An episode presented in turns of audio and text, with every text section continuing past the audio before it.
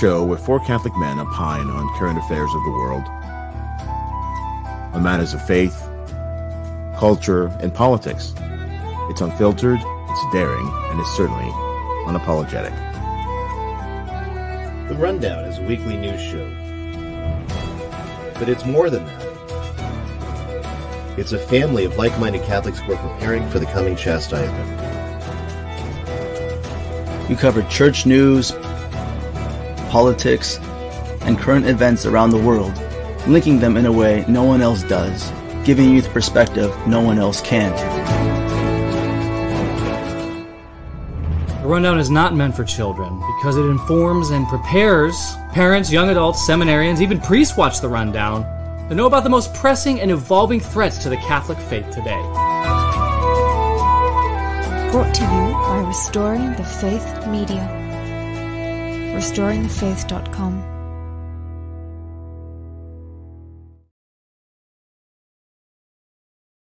thing to rest. I may be a practicing Catholic. We used to go to 7:30 Mass every morning in high school and then in college before I went to the black church. Not a joke. Andy knows this.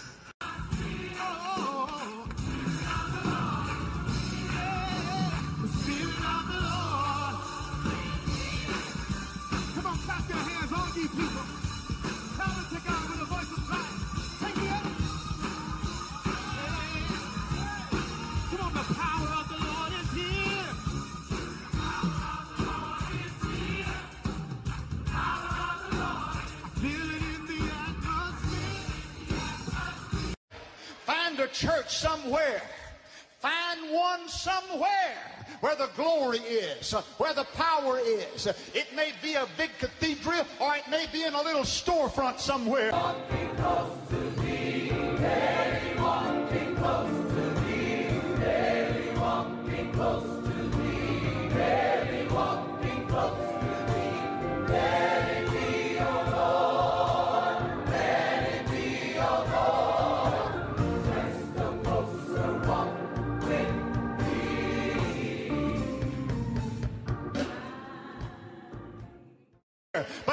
one where the preacher's got something in his soul, but where he's got something in his heart. He's got something in his spirit. He feels the power of God.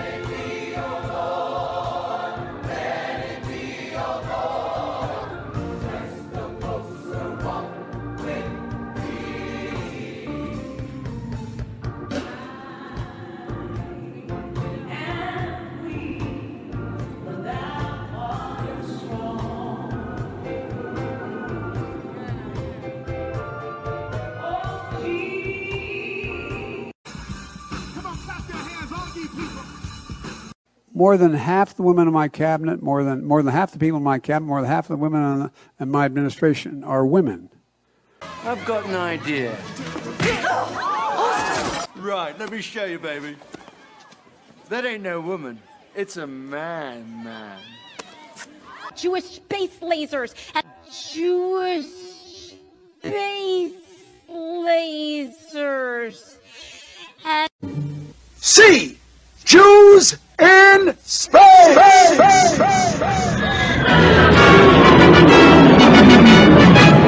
Jews out in space. We're zooming along, protecting the Hebrew race. We're Jews in space. If trouble appears, we'll put it right back in its place. When Goyim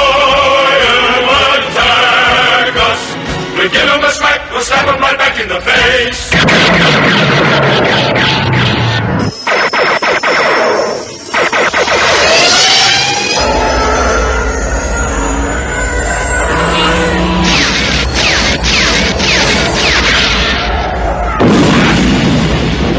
Jews out in space.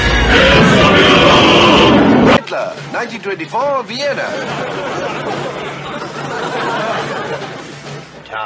Ducks. Hello, chummy. Growing a tish? Yes, a tiddler. It fairly suits you so it does. Here's tricks. Why, I don't know, Goebbels. Tricks ain't been so good recent, or they ain't on or nothing. Why, I ain't sold a petition painting for yonks. ass, is it? Aye, that's right. What are them things? Them's his windows, you dark nana. Yeah, you want to join them bits up. See? There, that's better, ain't it? Why, I don't know. I ain't never not gonna make it as a perishing painter. Why, I'm so poor I ain't enough lolly to launder me own shirts. Hark at this, and it's nigh on positive black. Cheer up, chummy. Someday there might be a market for black shirts and dodgy windows. Who knows? 1933, Berlin. Tar Eva ducks. All right, gather round, chaps. Glad to see your dodgy windows come in handy, chummy. Less of the chummy Goebbels. It's Führer now. Now, here's a map of Europe what I've drawn. Well, it looks like a bunch of flowers. Looks more like a man with a pipe to me. Button it, Gurney. now, we're in Germany and... Blimey. What is it, Führer? Funny, I thought I had two. now, see this here? We're going to take the perishing lot. What, even that gumboot with a tree growing out of it? Yes, England will be an hard nut to crack, but cracker we jolly well will. Heap it? I live Heap it? Oh, as I was saying about the border question. Ah, yes, yes, yes. Just a matter of detail, mere formalities. Strawberries. Pardon me, have you a English mustard? English mustard, Your Excellency. That's the hottest stuff, huh? Very hot, Your Oh, good shape, good shape. Cream. Cream, Your Excellency. Now, Hinky, as far as I'm concerned, I'm going to make this very simple. This is the treaty. You agree not to invade Osterlich. I agree not to invade Osterlich. We sign the treaty, then I remove my troops from the border. Good. In other words, when your troops are off the border, I sign. That's all right. Very good. Huh? Oh, just a minute. you don't understand. First we sign the treaty, then I remove the troops. Precisely, I sign when your troops are off the border. Just a minute. Here, Spook. Treaty. Hold of this. Now look. You assign this a treaty first. Then I remove the troops after.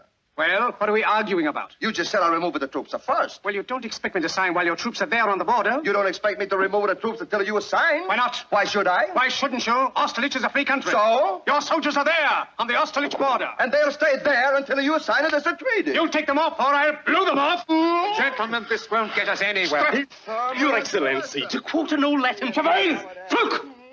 He's all right. Speak it to him. Tell him to shut his... Thomas. Well, where's my sandwich? Well, give me another one. Can't we sit down and Mm, discuss I'm a guest this here. Nobody talk to me passion? in my own joint like I that. ask you, can't we sit down and discuss this thing without passion? I am not a passionate. I am a juster, that's all. I want to sign the treaty. I remove the troops. Can't you understand? What would my people think signing such a treaty when your soldiers are there on the Osterlich border? I will not move a soldier until you assign them. Not until you clear that border will I sign anything. Then my soldiers remain. Then I kick them off. Want to move it from you, a Hickey, and my artillery take us like this and toss you to pieces. Yes, and my aeroplanes will bomb your artillery like that. You want to start a world war? I'll get you one. You in the world I'll throw in the ocean. Gentlemen, please. Between us, that's it.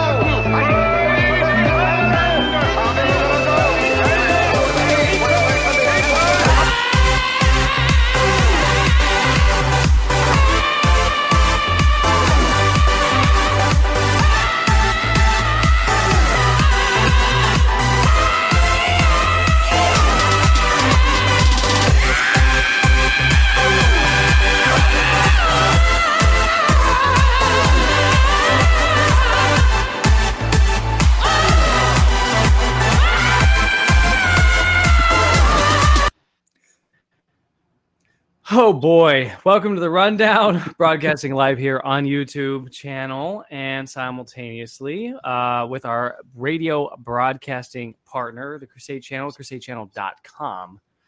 Media the way it should be. Ladies and gentlemen, you've been waiting for a certain gentleman to join us tonight, and we're waiting for him too. He'll be here momentarily. Until then, you're stuck with us. So, uh, and no, I'm not speaking of James. James is also joining, but there's another gentleman who you're all waiting for, and we're waiting for him too. But he'll be on shortly. Um, top story, top story this evening. I never thought that World War III would start over a damn balloon. I never thought that, Ryan. Come Love on, mustache. today. Come on. you know, I saw a meme today on the Twitter, and it said that America is a corpse that's rotting with maggots eating the rotting, right? And we're rooting for maggots. rooting for corpse. No better, no better analogy. No, I don't think there is. And somebody else gave an example too of uh, well, you uh, you let your kids be turned trans and, by the kindergarten teacher, and you have uh, sent all your resources to Ukraine, and uh, you're sitting there eating bugs, and you wonder why you're terrified when a, a balloon goes past, you know, sort of thing. Um, but there, there's something else that's going on here too. I have a different take than other people do on this. And um, I look at everything that's going on, and I wonder, is this actually a Chinese spy balloon? I'm actually uh, trying to bring this up right now. Just uh, it's on my phone. I got to get it up onto somewhere where I can access it.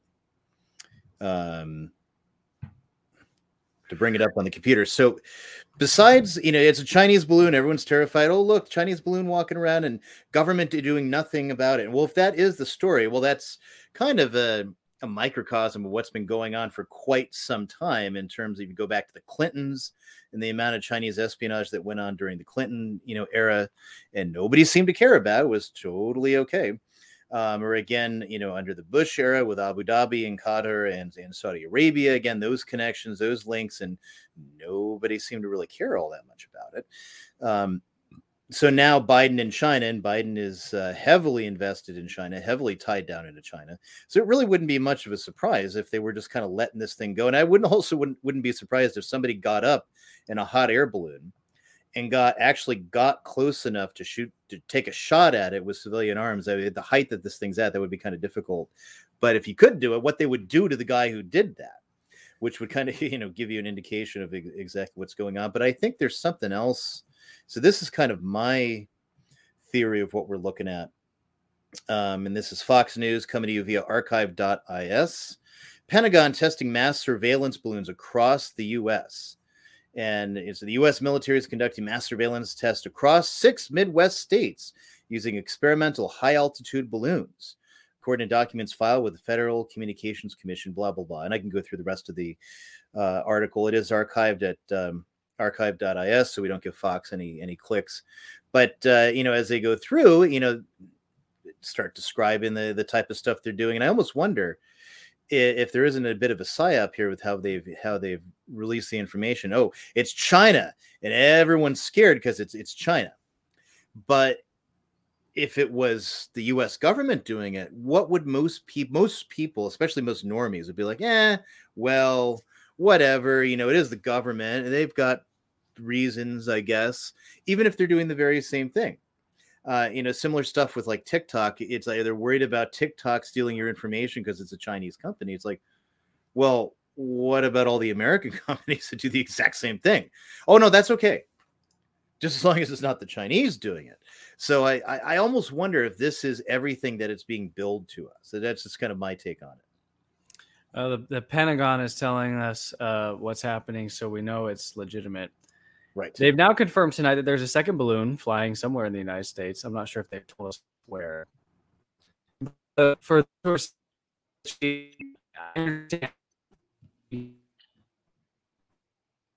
balloon above me right now. There's a balloon above me, and my internet's glitchy.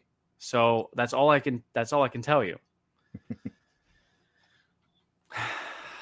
brother. I don't believe the balloon story. I don't think it's the Chinese. I don't think I, I I don't think it's exactly what they're telling us. What are we missing? What are we not looking at? It was a big deal in the '60s when the United States arranged uh, some sort of treaty with the USSR about spy planes that they would that would permit certain routes that the Russians would be able to take over the United States in order to be, in, in a sense, a little transparent to, to establish some sort of trust and, and it happened vice versa that United States was also able to uh, take certain spy planes in, in a particular path that, that was pre-approved by the USSR in order to uh, let things settle down a little bit. So I think um, if it is real, if it is some sort of Chinese blimp, so to speak, I think it's true. And and unfortunately,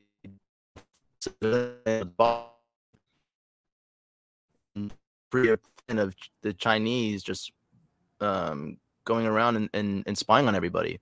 Of course, the Chinese, um, even even more literally down to earth, they established their own police stations in all sorts of countries all around the world to spy on their own citizens.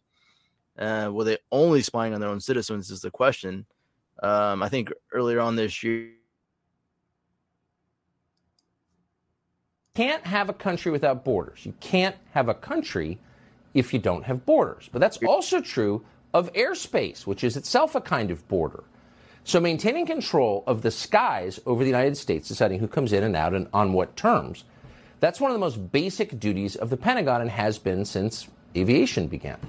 If you were to fly your Cessna into restricted airspace in parts of this country, the U.S. military would scramble jets and they might shoot you down. So it's not a small infraction. Unless, of course, you happen to be the Chinese government and you're operating an enormous white dirigible designed to spy on American nuclear installations. In that case, you could relax. You've got friends at the White House. Absolutely nothing is going to happen to you. Now, that's not an imaginary scenario. We're not guessing. We know it's true because we're seeing it right now. As you've doubtless heard, an enormous spy balloon the size of several school buses has floated over from central China.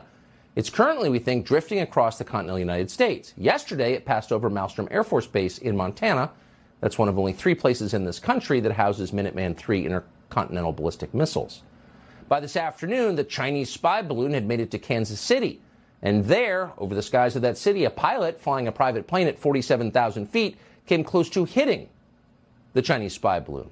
Derelict balloon adrift, he said in a notice to other nearby pilots. But it was not a derelict balloon, it was a balloon being controlled by China. In other words, here we have a foreign military aircraft over our country spying on our critical defense installations and posing a threat to civilian aviation. That seems like a big deal. If you want to know how big a deal, consider how would we respond if Putin were doing this? If this were a Russian spy balloon? Well, you'd have the world's shortest news story. Russian spy balloon spotted offshore. Entire U.S. Air Force mobilized. Balloon reduced to vapor in seconds. So, no, there would not be a lot of debate about what to do about a Russian spy balloon. We'd kill it instantly, as you would any hostile foreign intrusion. But things turn out to be a little different when it's a Chinese spy balloon. As far as we know, Vladimir Putin has never sent cash to Joe Biden's crackhead son.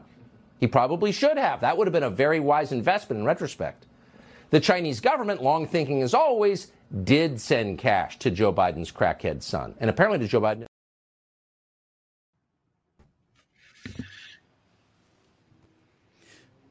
So there's you- Tucker on it.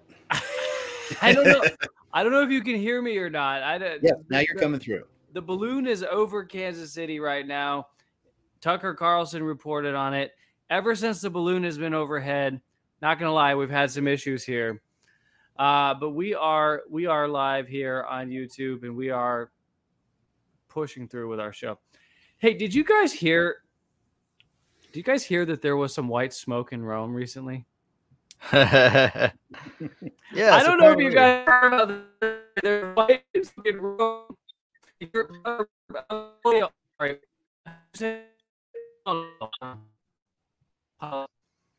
Brother Bugnolo has has had a uh, conclave in a uh, hotel room, and uh, br- uh, for those who don't know, Brother Bugnolo is one of the voices, not the leading voice, not even close to the leading voice, uh, to claim that Pope Benedict was still the reigning pontiff up until the moment of his death, that the abdication was invalid for whatever reason, and or the conclave in 2013 was a false conclave for whatever reason. I make no judgment upon the, either of those conclusions. I only make a judgment upon the fact that Brother Bugnolo has appointed himself to have a conclave. And we all expected, I expected anyway, I don't know what you guys expected. I expected Bugnolo to walk out of the conclave in the Hilton Hotel wearing wearing white. Why? That was one of my unpops. The a couple, when I, as soon as he announced it, claiming I- to be the Pope. I, I mocked him as I call. I said he'd be called Brother Bunghol, uh, Bungholio the First or something like that. You know, it's um, I still love. So I don't want to I've I've I've I've heard I've heard that insult quite a quite a few times. I don't want to call him a fake monk. I what I do know is that when he called me a few years ago, when he was living in his mother's house in Montana, he asked me if I would join his board of directors and help him fundraise for this Catholic army that he's fielding, which not one soldier has been fielded. That's a totally separate thing. Ordo Militaris, probably a fraud. But the conclave, the results of the conclave, some of you may not know about this conclave. I don't know if we can pull anything up or anything like that. Brother Bugnolo held a conclave in a hotel room, Brother Martin, in Rome. And who did he elect to be the Pope? He elected Jorge Bergoglio. And ever since then, now we know that Pope Francis is the legitimate reigning pontiff because Brother Bugnolo has pronounced it to be the case. It was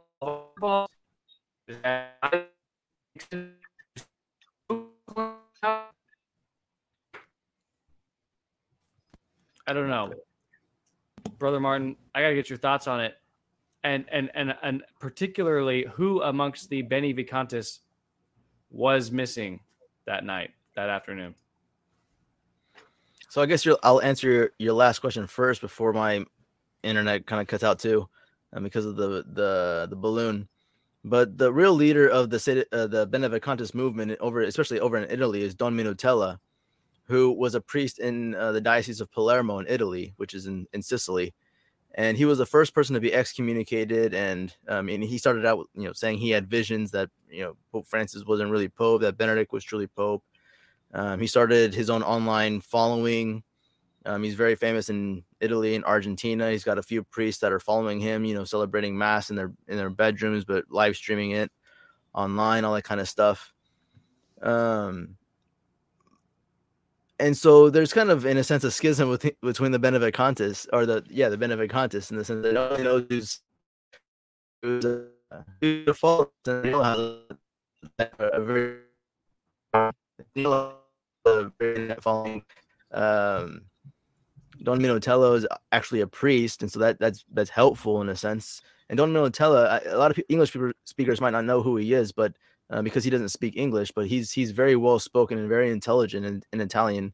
Hmm. Um, actually, I used to watch him all the time because he was he was very smart and just well, he just taught the faith. Um, but obviously, he had this you know, idea that uh, Benedict was was still pope.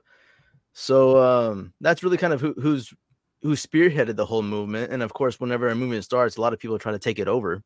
You know, identifying themselves as traditionalists whenever they they're they're not traditionalists, stuff like that. So that's kind of what happened there. As far as Bugnolo goes, um, what's kind of funny is that he's not a, a priest, he's not a deacon, he's not a bishop, he's nothing. And so while we all thought kind of Bugnolo would elect himself, which would make sense, especially with a, a small gathering, you would you you have to ask a question: is if he was elected pope, who would ordain him deacon, priest, and then bishop so he could be pope? Uh, and I think to that found a bishop would ordain to get. Uh, Bugnolo said Gracida. Uh, he nominated Gracida, but I know for a fact Gracida doesn't want to name anybody um, except conditionally. So um, there's that. So they really have no no bishop that would that would even help Brother Bugnolo become, in a sense, become pope, become a bishop, the bishop of Rome.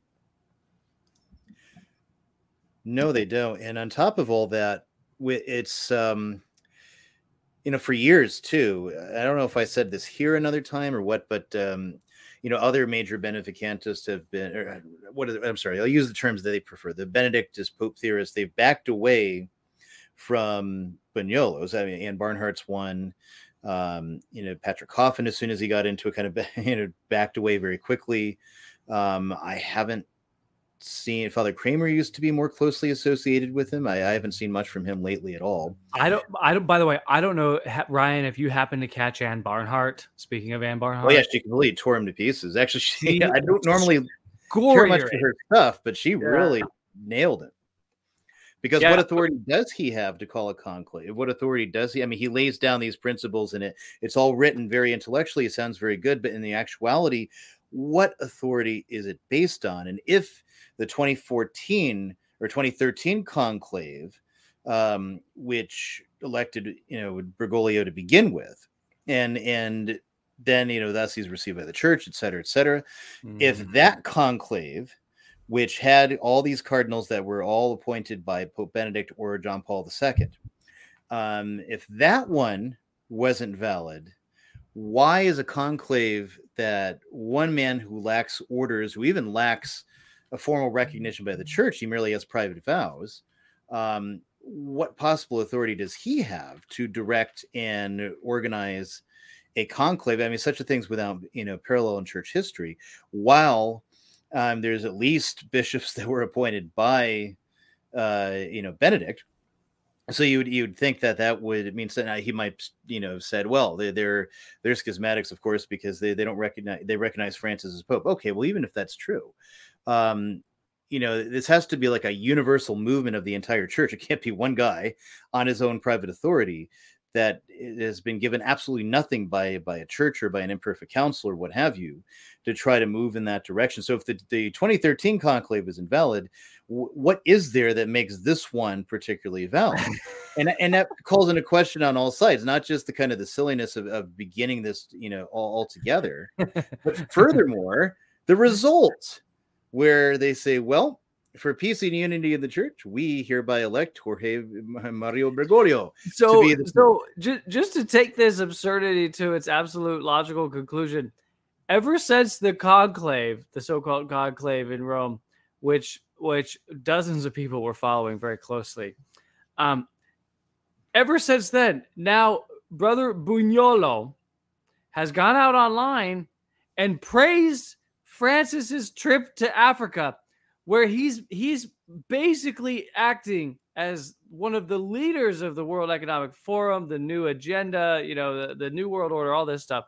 And he's oppressing blacks in Africa, right? And he's oh,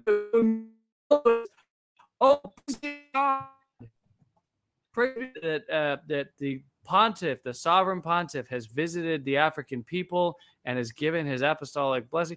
I mean, it's a complete 180. It is it is it is the most stunning, I think, public 180 that I've ever seen in my life. I mean, part of this man's reason, uh, uh, correct me if I'm wrong, Ryan, part of his reason for claiming that Francis is not Pope is that Francis is a manifest heretic.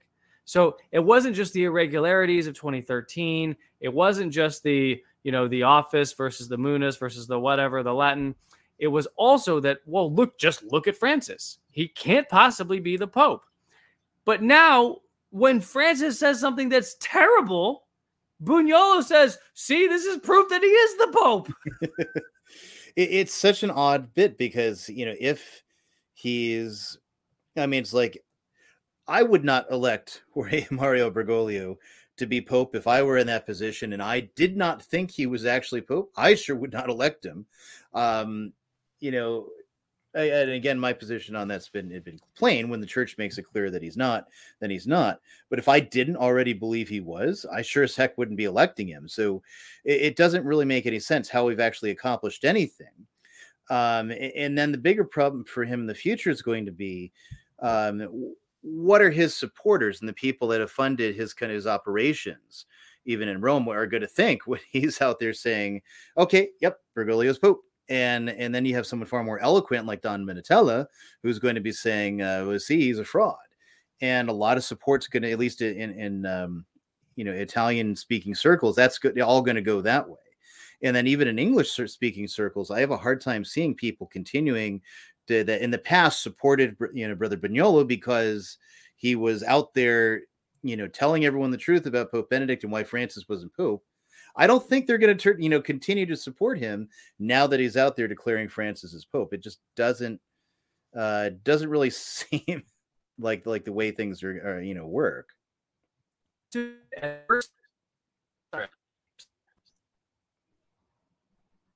Well, when when Brother Bugnolo first came out and said, "I need money for this conclave," uh, give me money and I'll go to Rome and I'll elect a pope. I thought that was that was the most audacious grift of all time. But now I think the grifter in chief has become the, the dumbest grifter of all time because now he has to defend every stupid thing that Francis the Merciful ever says because now he's elected him. I mean, he's literally endorsed the man. He has said that he is protected by the Holy Ghost. now he has to defend Francis the Merciful.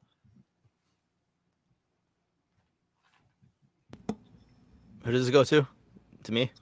Yeah, it's it's sorry, you. you, you get out. Okay, so Brother yeah, so this this past week I saw another podcast. As some uh, just blanket statements on the screen. Francis is Pope. So everybody is is in a situation of having to defend how this man is in fact the Pope. You'd thought that the Benedict Benevacantists would elect someone more, you uh, and I can understand he wrote an article saying it he, it was the only option that would be universally accepted. And so in one sense he kind of just ran himself into a corner. So yeah, you're right. It's like they, they, they make a complaint saying this man can't possibly be the Pope, has to be Benedict. But then ultimately they just end up submitting to what they didn't want to accept um 10 years ago. So it, it is quite silly. As far as the grift goes, I mean, here's this guy who's, you know, fake monk asked for sixty thousand dollars to run a, a, a fake conclave and all that kind of stuff, but no no uh, particular media news outlet ever calls it a scandal, calls it a fraud, or any such thing. Um, but when someone just simply tries to buy a or to get a, a place to, to start a monastery, it, it becomes a huge deal. So this is this is all just too funny for me. And um, actually, I believe the video that's connected. I'm not sure if it'll play right, but we can try it. Mhm. Um, it should come through in English. Welcome to From Rome Info Video. My name is Brother Alexis Bugnolo. I'm the publisher and editor of FromRome.info, electronic journal for news and commentary about Rome, the Vatican, and Italy. And in this video, I'm going to give the news about the assembly that was held on Monday, January um, 30th, 2023, in Rome, entitled The Assembly to Elect Pope Benedict's Successor. And uh, this is going to be a long video because I'm going to explain it to people who don't know anything that's going on, and then answer questions of people who are highly aware of on and have, wondering what happened and what the consequences are. so, in the Roman Church, St. Peter granted the entire church, all the faithful, the right to elect his successor. and down through the ages, um, they have gathered together after the death of a pope, usually within a week after, but sometimes delayed because of Roman persecutions was delayed 14 months in, 251, to elect the next bishop of Rome, the successor of St. Peter, the vicar of Christ, patriarch of the West. During some ages, uh, the popes, pressured by the Greek emperors or the German emperors, granted to them the right to uh, nominate or confirm the one elected. Okay, I got to pause here. That a lot of let me just put it this way: a lot of historians would absolutely dispute a number of those things. Um, that at least as far as you go back, it's actually the Roman clergy, not the Roman faithful. There might have been a period where all the Roman faithful were involved in the election, because you see that in other places where you have, you know, the faithful were involved. But Bellarmine actually comments on this, as well as Cardinal Baronius and many others. And one of the things they point out is that at a certain point, usually because of persecution, they allowed the faithful uh, to to assist in electing a bishop. But once the church was on her own, that within a few centuries, this almost completely died out, at least in the West, where that that wouldn't you know there would be like a the clergy themselves locally would confirm in a cathedral chapter or you know whatever bodies that they had set up with their clergy to elect a guy and then when, especially when you come to like the nomination, it actually was against the will of the Greek emperors because they didn't know who the Pope was going to nominate, right? And they did actually. There was a three popes try to no, sorry, two popes try to nominate someone, and uh, the, you know the, the the guy who was nominated eventually did succeed after a short schism. And he's like, you know, this whole system didn't work, and so the, you know that fell out of favor, and they decided not to try it again. And I mean, between I mean Ludwig Pastor, Um, I'm just thinking, you know, a whole host of th- you know historians we could go through that it was definitely not under pressure that they invented a system other than the people electing him. You know, other things were usually innovations locally in order to try to determine the best way to freely elect a pope without, you know, undue influence of this or that interested party, which has always been a complicated endeavor, uh, no matter what they're trying to do. Um, you want to keep going on this? Do you want to? Well, let's just, let's let's let's pause here for a second just to identify our radio broadcasting partner, crusadechannel.com, the media, the way it should be. Um, guys, Stewart came out of jail.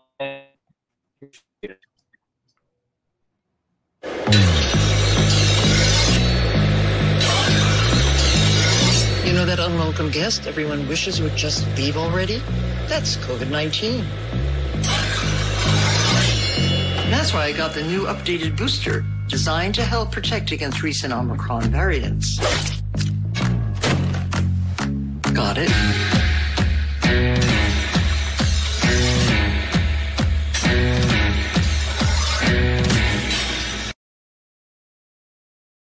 I just want to know if she was insider trading with Pfizer before she made the commercial or not. I feel like that would be worth investigating, Martha. right? Oh, brother. I I can't believe they're still throw out her even cookbook trying to push that. It, it beggars the imagination how they can continue to push it, um, almost like uh, Bugnolo pushing that Francis is, is really Pope when all these years he wasn't, supposedly. But um, either way, it, it's you'll just keep pushing because I mean the lies you know they, once you make them enough eventually they'll stick. That's the idea. Or some part of it will stick. So with they're, they're just going to keep going even though nobody believes it anymore. You have a i would even say you have a majority of the public that does not believe that the um, the uh, medical intervention of uh, unspecified uh, provenance and its uh, you know so-called uh, adjuvant uh no that's the wrong word uh increasers over the years it's like how can we avoid the youtube censors? Um I, I would argue a majority at least in this country anyway has gotten to the point where they, they're not going to do it and they're going to be extremely untrustworthy of the next one unless they see bodies dropping in the streets from you know whatever plague is coming down which is probably what's going to happen. They'll convince them that oh look they look at this plague and it's all you know you have to get this uh this new uh, jab or else you'll end up just like them. And, and that scare tactic will get a lot of people but not as many as it would have two three years ago. So uh, like so many other things you just have to keep repeating the nonsense and and hope it's it's eventually going to stick. But much like uh you know the the, the new celebration of fat that's uh, Mhm. that's going on and if you won't date uh, a, a woman who is uh, you know the butcher Wait, do we have a video on that? Do we have a video on that, or are you just saying that? oh we do we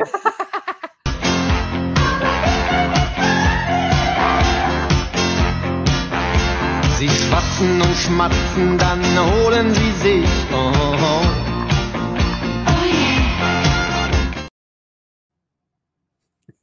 that's, it's, it's so Why did you do that to us? If you diet, mm-hmm. you lose weight, right? The number one cause of obesity is genetics. That means if you are born to parents that have obesity, you have a 50 to 85% likelihood of having the disease yourself, even with optimal diet, exercise, sleep management, stress management. So when people see families that have obesity, the assumption is, "Ah, what are they feeding those kids?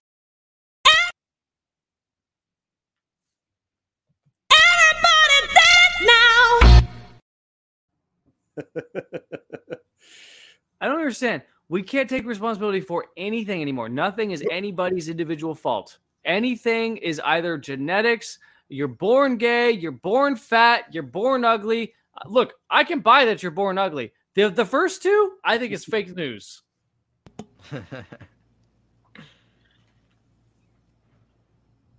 brother No, it's definitely, it's definitely true. I agree. I mean, no, nobody can help the way they look. I mean, I guess they could uh, grow a beard or cover their face or whatever, like I did. Um, but as far as being, bag. as far as being big or whatever, that's something we, we could all work on. I mean, I've seen people that were, I guess, that claim to be genetically, you know, big, uh, have extreme self discipline and and cut it all out.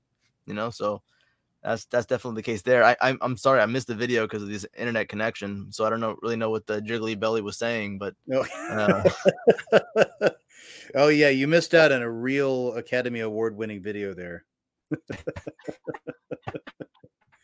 but um yeah, no, no, really, it, it is, but it is that thing. It's nobody's fault. Nothing is anybody's fault. It's all you know, genetics, and genetics are doing it. And what do you know? We can help the genetics. We can help all these things if you'll just take our experimental uh, medicine and right, right. all these things which will help your genes. That's not going to make you get in- insanely and ridiculously fat. You know, Pfizer ultimately is thinking about mutating COVID? Well, that is not what we say to the public. No, don't tell anyone this. You gotta probably don't tell. You gotta probably don't tell anyone. Okay? We're exploring like now. You know how the virus keeps mutating? Yeah. Well, one of the things we're exploring is like why don't we just mutate it ourselves so we can we can create undeveloped develop new vaccines, right? So we have to do that. If we're gonna do that though, there's a risk of like, as you could imagine, no one wants to be having a pharma company mutating viruses. To be like very controlled to make sure that this virus that you mutate doesn't create something like you know it goes everywhere. Something crazy. Fact is the way that the virus started in Wuhan. To be honest, like it's, it makes no sense if this virus popped out of nowhere and like. Yeah, I know. Meet Jordan Tristan Walker, a director of research and development strategic operations and mRNA scientific planning at Pfizer. It sounds like gain of function to me. I don't know. It's a little bit different. I think it's different. It's like there's.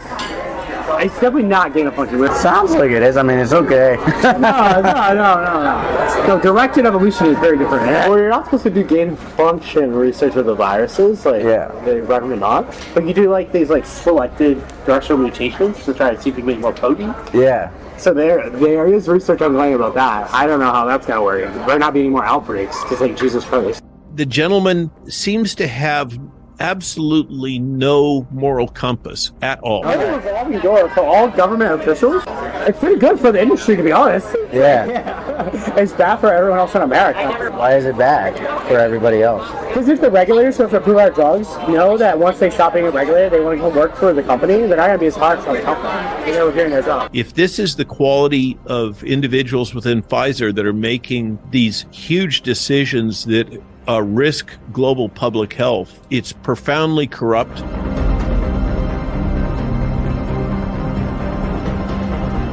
What is Pfizer doing, I guess, to optimize, you know, the vaccines now? Oh, we actually had a meeting about that today, so there's a lot. Really? They're doing. No, I don't know if I should say this. Our undercover journalist asked Walker how Pfizer is handling the fact that their COVID vaccines are ineffective against virus variants. What he said is disturbing. Listen to this. We're exploring like now. You know how the virus keeps mutating? Yeah. Well, one of the things we're exploring is like why don't we just mutate it ourselves so we can we can create undeveloped develop new vaccines, right? So we have to do that. If we're gonna do that though, there's a risk of like, as you could imagine, no one wants to be having a pharma company mutating viruses. Yeah. So Okay. we're like, do we want to do this? so that's like one of the things we're considering. Okay. Like the future, like maybe we can like create new versions of the vaccines and things like that. Okay, so Pfizer ultimately is thinking about mutating COVID? Well, that is not what we say to the public. No, that's why it was, it was a thought that came up at a meeting, and we were like, why? Why do we not? It was like we're going to consider that with more discussions. Okay. That exact reaction, right? We're like, wait a minute, like people won't like that. That's right. It appears that Pfizer is internally discussing the possibility of mutating the COVID virus themselves in order to tailor a vaccine to sell to the public. Listen to Walker describe in detail just how they would conduct such a scientific experiment, first in living animals. So the way that we're thinking about it, don't tell anyone this building. You gotta probably don't tell. You gotta probably don't tell anyone. Okay, okay bro. So um, the way it would work is like we put them in the virus in these monkeys. Okay. And then we successively like cause them to keep infecting each other. And we collect serial samples from them, and then the ones that are more infectious, like the virus, we'll put them in another monkey and just constantly actively mutate it. That's one way. Okay. Or you can even do like directed like simulation, which like we tend not prefer. And then you just sample what the different like um, like uh, proteins on the surface of the virus look like over time. So then you can see the mutation, and you can kind of force it to mutate in a certain way you want. Okay. But you have to be like very controlled to make sure that this virus that you mutate doesn't create something that like you know goes everywhere. Something Which I crazy. suspect is the way that the virus started in Wuhan. To be honest, like it's, it makes no sense if this virus popped out of nowhere. Like Yeah, I know. COVID virus experimentation on live monkeys? This is unethical, to say the least, and Walker describes those experiments as if they are ongoing and not simply a hypothetical discussion. So, I mean, when is Pfizer going to implement the mutation of all these viruses? I don't know. It depends on how the experiments work out. Because this is just like something that's dying, right? It sounds like gain of function to me. I don't know. It's a little bit different. I think it's different. It's like there's. It's definitely not gain of function. Sounds like it is. I mean, it's okay. no, no, no, no, no. No, directed evolution is very different. Direct evolution? Directed evolution. Directed evolution, okay. well, so, I mean, is that what it is? Maybe I. I well, you're not supposed to do gain function research with the viruses. Like, Yeah. they recommend not. But you do like these like selected directional mutations to try to see if you can make more potent. Yeah. So there, there is research ongoing about that. I don't know how that's gonna work. There might not be any more outbreaks because like Jesus Christ. So, um, tell me more, like, what's developing with the whole, you know, virus mutation process? Well, they're still kind of conducting the experiments on it, but uh, it seems like from what I've heard, they're kind of optimizing it, but they're going slow. They were very cautious, like you know. Right. Obviously, don't want to kind of accelerate it too much. Yeah. Um, but I think they're also just trying to do it as an exploratory thing because you obviously don't want to advertise that you're trying to figure out future mutations. Way. So, did that, did the whole virus mutation thing, like, come from your executive, Sarah? No, no, no. That came from like we have like chief scientific officers in like the other divisions. In a subsequent meeting, our undercover journalist asked if this type of gain of function research is already being studied at Pfizer. But no, as long as it's called directed evolution, Pfizer's in the clear. What, what's the goal for, Well, for well, Pfizer of doing that? So probably what they want to do is like to try to figure out, to some extent, try to figure out like, you know, there's all these new strains of variants that just pop up. Why don't we try to like catch them before they pop up in nature, and we can develop a vaccine prophylactic for like new variants. Yeah. So that's why they're thinking like if you do it controlled in the lab, then we say, oh, this is an epitope, and so then if it comes out later on, like in the public, we already have a vaccine kind of working on. it. Oh my god.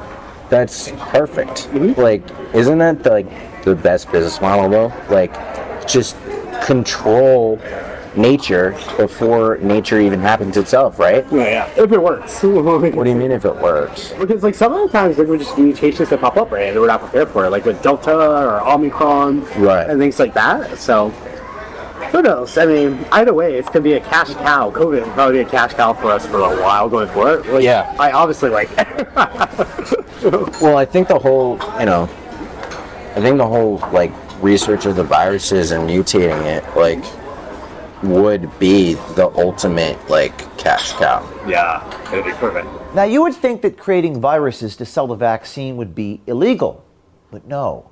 The pharmaceutical industry, as Walker puts it, is, quote, a revolving door for all government officials, unquote. Like a revolving door for all government officials.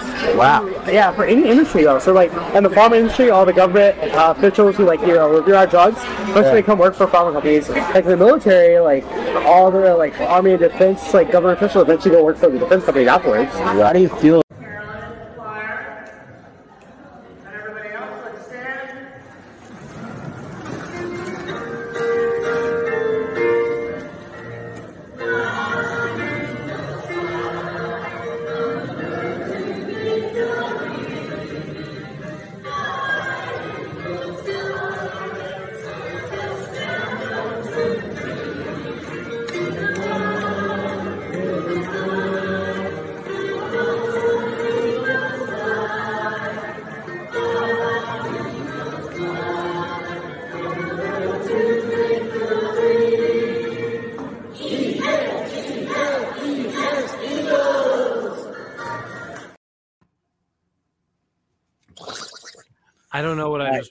I don't know what that was. James, you're with us. The so the the Grindr meeting that we were just watching devolved into a, a No, I'm not talking about the bogus ordo. I'm talking about the video before the bogus ordo. I know how that could have been confusing. The Grindr meeting before the bogus ordo was what we were watching devolved into some violent thing, which James, totally I don't know if video or not.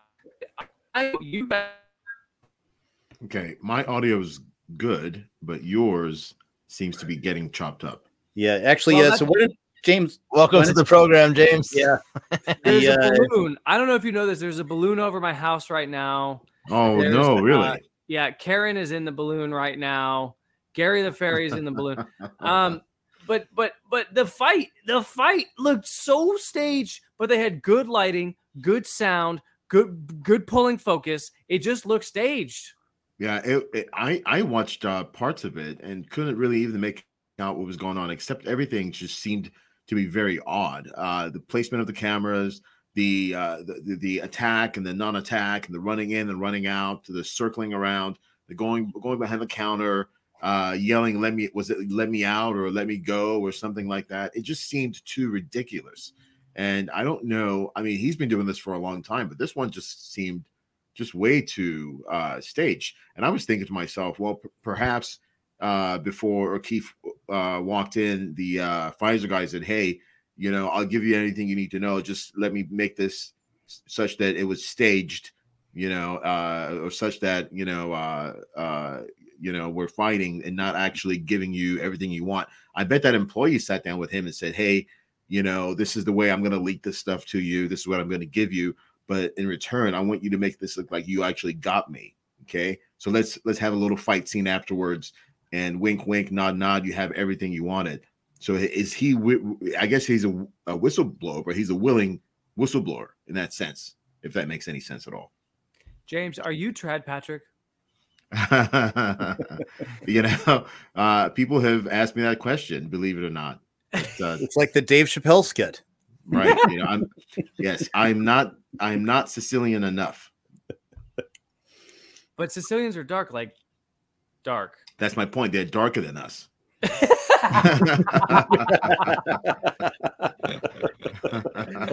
oh man, James, I know, I know that we lost the translation about what to dial in because we're all waiting for Trad Pat. I know. I was sitting there in, in the wings, going, and uh, you know what? Actually, I actually had the wrong stream chat, uh, Streamyard thing on, sitting waiting for everyone else to come in. And this is the most on time I would have ever been. You guys listening and watching, you know, I'm always a little bit late. I've got things going, but tonight I was gonna be right on time. I had the, the wrong, uh, you know, it's, it's a it's a boomerism. You know, I I just don't. Wait, wait, wait. I know, So, I James, know, I know. You're saying you don't subscribe to the rundown on YouTube because they would have sent you a notification. you know, I should have been listening to it on my on my uh, com- computing uh, devices here. I have several. I can't believe you don't subscribe to the rundown. You know what? This is a perfect segue. If you're not subscribing to the rundown, you're wrong. The rundown has its own YouTube channel, but we are also, if you're watching the rundown, you're watching us live here on YouTube, but we're simulcasting with our radio broadcasting partner, Crusade Channel, crusadechannel.com, media the way it should be. Uh, so now, now, spoiler alert, if you're listening on the Crusade channel, and you should, because you can join the Crusade channel and get the founders pass and do all that, crusadechannel.com slash parrott, P A R R O T T, two R's, two T's, parrott. Uh,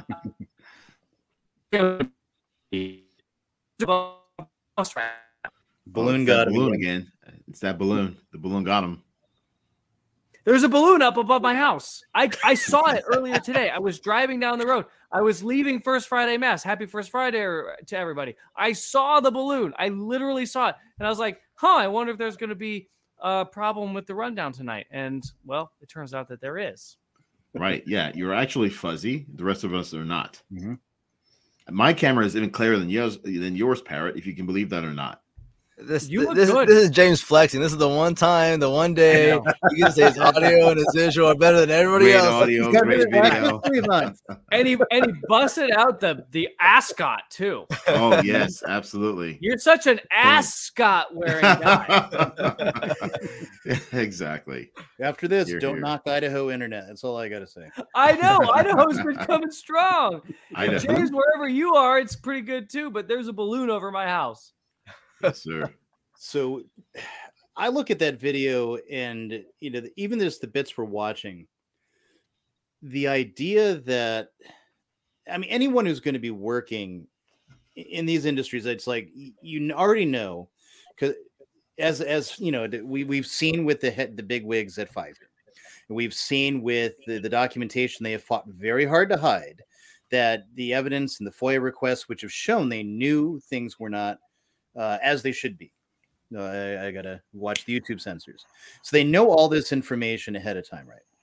Yet, the, you know, they're not gonna have, you know, the people who work there are only there because either they're getting paid enough where they really don't care about the destruction of humanity, or they, you know, they, they're really invested. They really believe this is furthering the next step of evolution.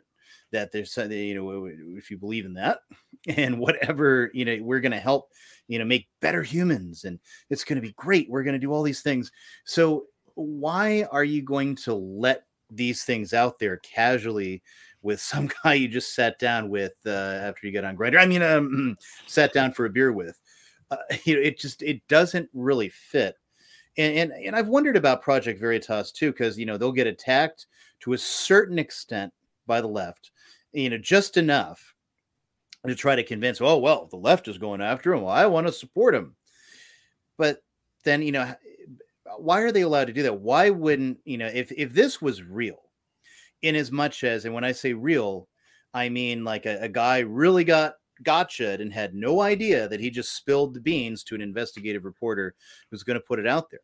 Yeah. Why wouldn't there be SWAT teams? This would have been suppressed. We saw what they did during you know in, in 2020 we saw what they did in 2021 and suppressing doctors with credential real credentials and actual achievements in the medical field beyond anything i can imagine and they censored these guys with no no qualms about it they shut down all their accounts um, you know, in Canada, they're freezing the bank accounts of the truck, uh, the truckers. They any, any protest the government doesn't like, they they'll, they'll freeze your bank accounts, right? They could do that here. They have done that. I mean, we saw what happened with Ye um, not to presage too much of uh, our upcoming guest, but you saw what they did with him. They completely made him a non person for uh, mentioning something about uh, certain people in you know that uh, right have have lasers tribe- and forward in AOC. Call them the tribe. Call them the tribe called Quest. Right. so it's uh, it, it just it beggars my imagination that they would be allowed to put this video out there. I would be able to play this video on YouTube and not have our stream shut down the way they they completely shut us down for misidentifying copyright when I did the World War One in uh, intro, you know, a few months sure. back. Or again, when I, when I played, you know, Chappelle, they they completely shut the stream down for a Sure. copyright strike and made me delete that so that it could be reloaded. But they're going to allow this really damning information to get out there. In my opinion, it's because they want that information to get out there. They absolutely want it to. It's it's a predictive programming, or it's it's a way of um, kind of setting the stage, or it's misinformation selectively put out there. One of those those types of things. And so, I don't trust on the face of it. Just e- even if Project Veritas is 100% on the level, uh, even if they're all really are working, the fact that they're allowed to do this makes me question: Are they being allowed to? And I'm not convinced that they are completely on the level. But if they are, Well, here's a question for you because I, I'll say something because I haven't had enough uh, airtime this evening. But what I want to add to this is it's your month too. through through through my own fault. I mean, it's your month. right, You exactly. Go, girl. You speak more. So, yes, back of the bus to you guys. So ba- basically, what's happened is J- uh, James O'Keefe was uh, visited by the FBI uh, maybe a few months back. Was it maybe November or something of that timeline? We don't even know exactly what happened in the aftermath of all that. Um, you know, they they raided his uh, office and things of that nature, and uh, he's back out there doing what he's doing. He hasn't dialed back. We don't know the full extent, and honestly, I don't remember if he addressed it or not. But that seemed to not be a problem for what they're doing because they've doubled down on what they're doing and they're moving forward. So it does beg the question: What's really happening behind the scenes? We know of other people in 2022 who were raided and who had to show up in court and who had to have court proceedings and who had to have a case opened up against them by the FBI, by the DOJ. So what is going on? It's a very good question. You know, we're not afraid of asking these questions. We have to ask these questions. You know, is it really a, is it really a Chinese weather balloon? Uh, you know, not weather balloon, but is it really ch- a Chinese spy balloon up there? You know, who knows what it is? You know, whatever it is, it's providing cover for whatever is going on elsewhere. It's just too convenient that all of a sudden there's a Chinese balloon, and not just one, mind you. There are two now. You know, why why did we ground why did the FAA ground all flights last month? We have no idea. You know? So uh, Well, they, there's they said it. They, they said it was a computer glitch, but yeah, uh, of I course. mean, of course yeah, it was a computer taken. glitch. Well, Yeah. so here's the thing. I mean, a couple weeks ago, we even questioned that lady in England uh, who was quote unquote praying outside of the abortion clinic in England, and she was arrested. And of course, there was a really high quality cameraman who just happened to be there to capture the whole thing. Happened And to be her then a highly edited, very well done video of her after the fact talking about how she was arrested and persecuted for being pro life, etc. And we take a lot of flack here at the rundown for just looking at the objective fact to say, okay, she was arrested, but the, nobody said anything to the cameraman. The police didn't even look at the camera. The police didn't say anything to the cameraman, right? And now we have this highly edited video. It's all put out by all the play, all the major players, and it's it's it's designed, in my opinion, it's it's designed to incite our our and precipitate our emotions It's red meat. and and and yeah, it's red meat. It's it's designed to make us feel like, well, we're under attack and we need to be galvanized. We need to come together and and and to and to trap us and trap us in the perpetual Hegelian dialectic of right versus left, red versus blue, liberal versus conservative, whatever it is, and and keep us invested in the right left system, so that we don't ever wake up to the fact. And Trad Pask, he'll be joining soon. He's he's in line right now at the rental car facility. He's telling me that he's seeing on ABC News that a producer was just arrested for kitty porn. He's uh, standing in the rental car building. He's second in line right now.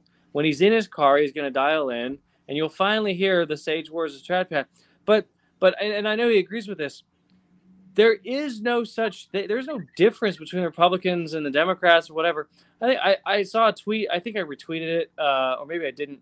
But but conservatism in the United States, so-called conservatism, is just liberalism in slow motion. Uh, there there is such a thing as a right-wing liberal, uh, brother Martin, and and mo- uh, many of our friends, collaborators, uh, colleagues, supporters, even listeners of the rundown uh, and the Crusade channel, maybe are actually guilty of being right-wing liberals and uh, and that phrase isn't used often enough, but it's a real thing.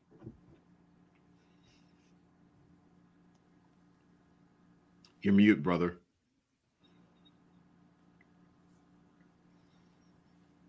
Maybe he's soft. Can you hear me? Oh no. I oh, closed we got my it. mute. You're hard muted.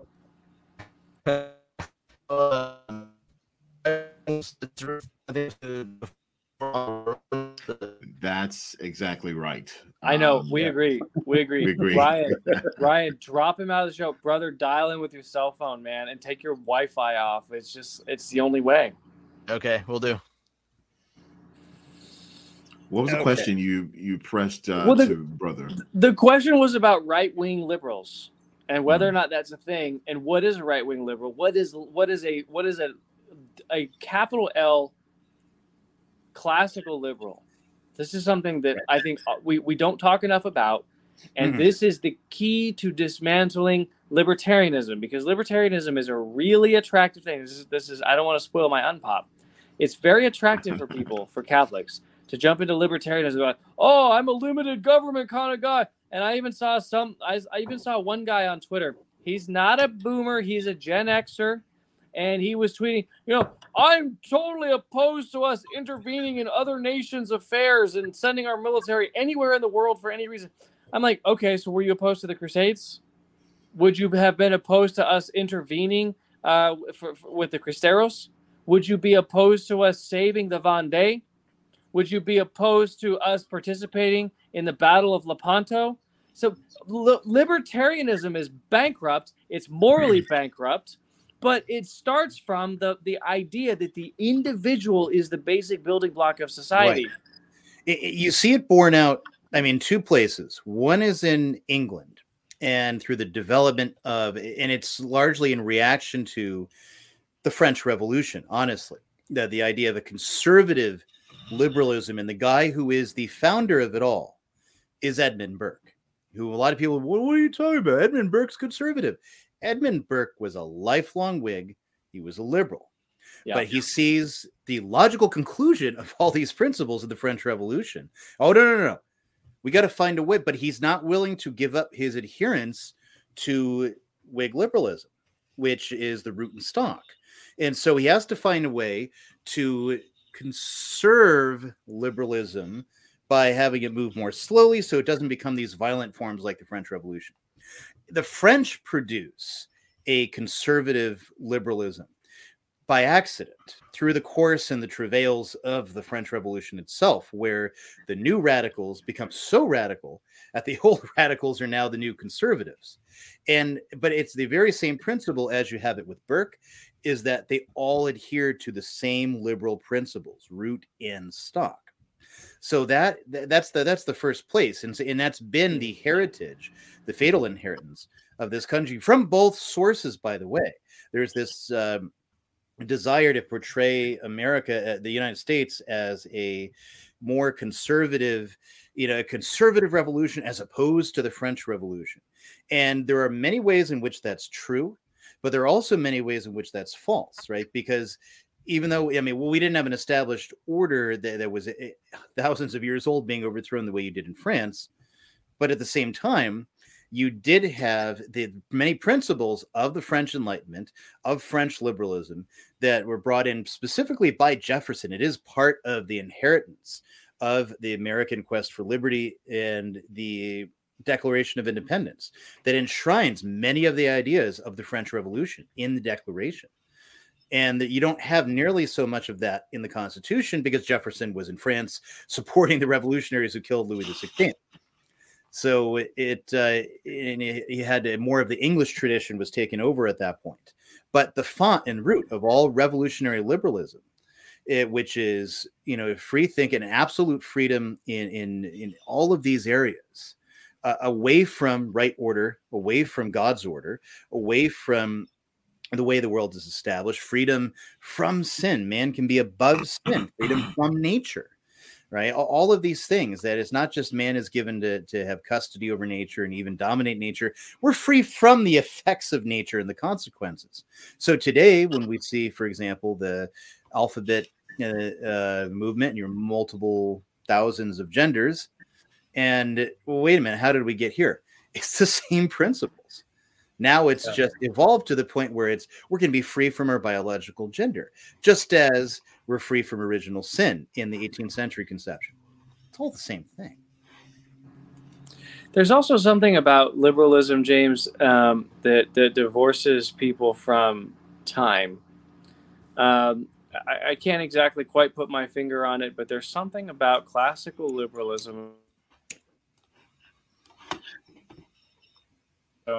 Uh, which I know those two didn't exactly agree on everything, but but the but, but the Enlightenment principle that said that that that there really is no importance to the past, and there's almost no uh, there's no connection to the future, and so there's like a divorcing of time, and as a result, that is that's the the venue by which uh, liberals are able to uproot society from their traditional connection with the past because the past is irrelevant and probably wrong Yeah. And and there's and likewise, there's no obligation to the future, uh, which is why in our liberal society, uh, capital L, as in classical liberal, the, uh, it doesn't matter if you're a right wing liberal or a left wing liberal, but we have 30 something trillion in debt, 100 trillion or 200 trillion or 10 or 10 billion trillion in uh, in unfunded liabilities. We don't care about our children. There's no there's no uh, obligation to rear children.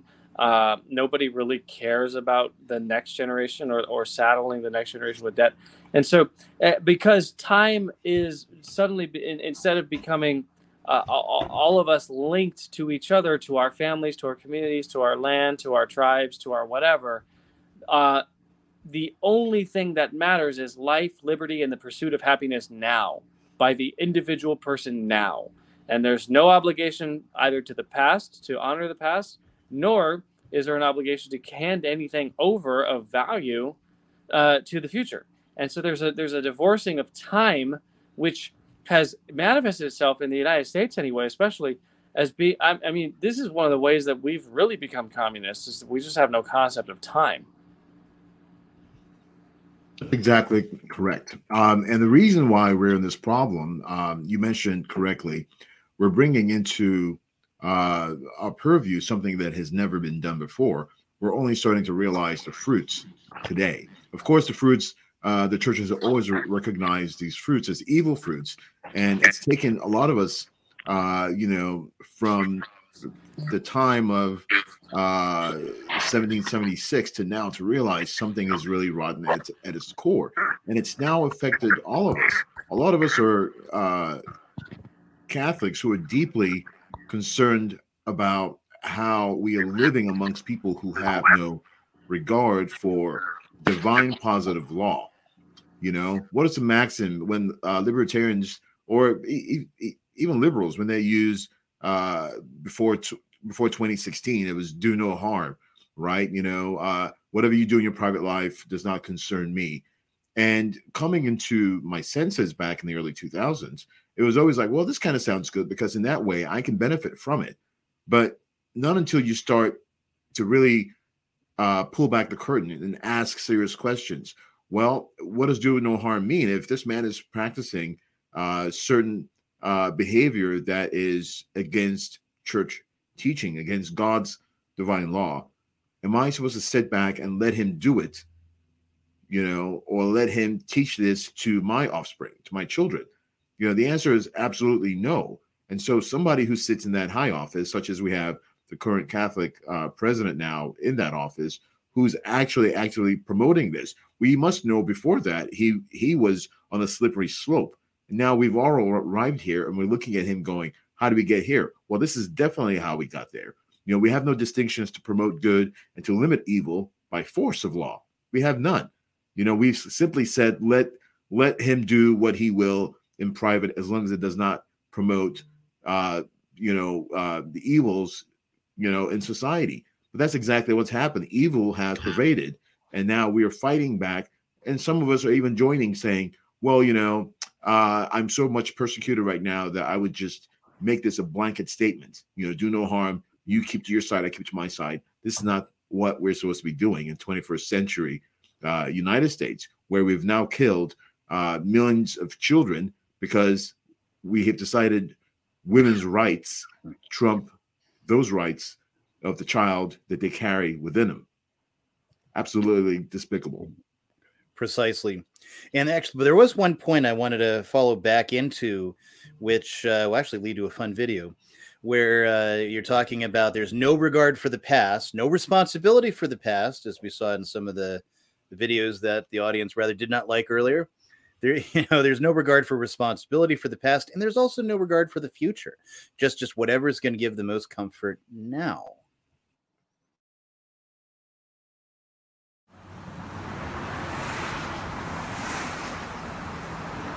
What can I do for you today? I would like to raise my debt limit. Excuse me? My debt limit, I'd like to raise it.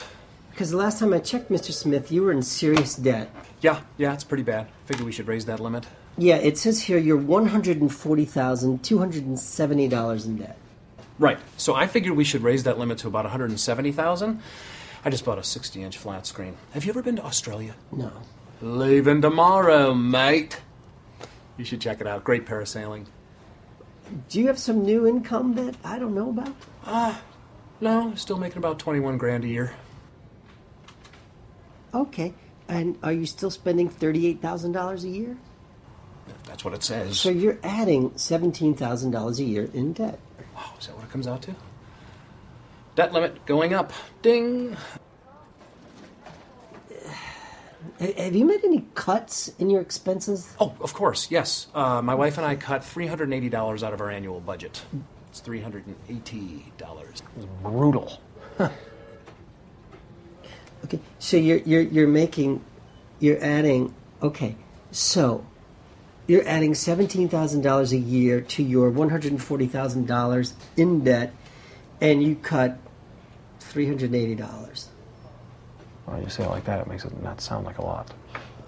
Hey, maybe you should think about generating some new income. Maybe a new job. Maybe ask for that raise. Oh, asking for that raise, that's not, I'm not comfortable. That's an awkward conversation. I, I, I've always been able to raise my debt limit. Yeah, well, th- this is a little different. Well, how?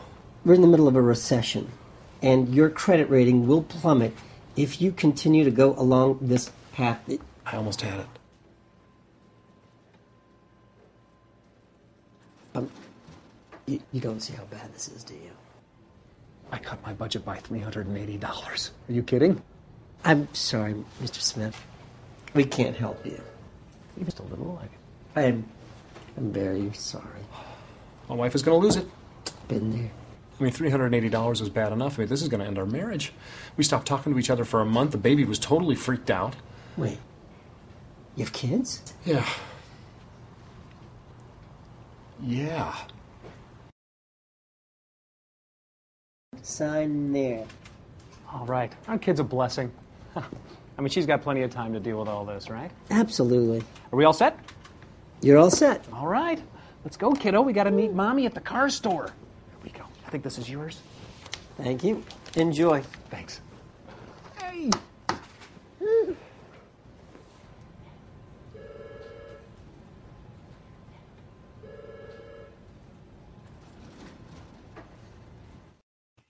That's That a few is years old. Brilliant. That is brilliant. Mhm. That is very well done. I've never seen that before.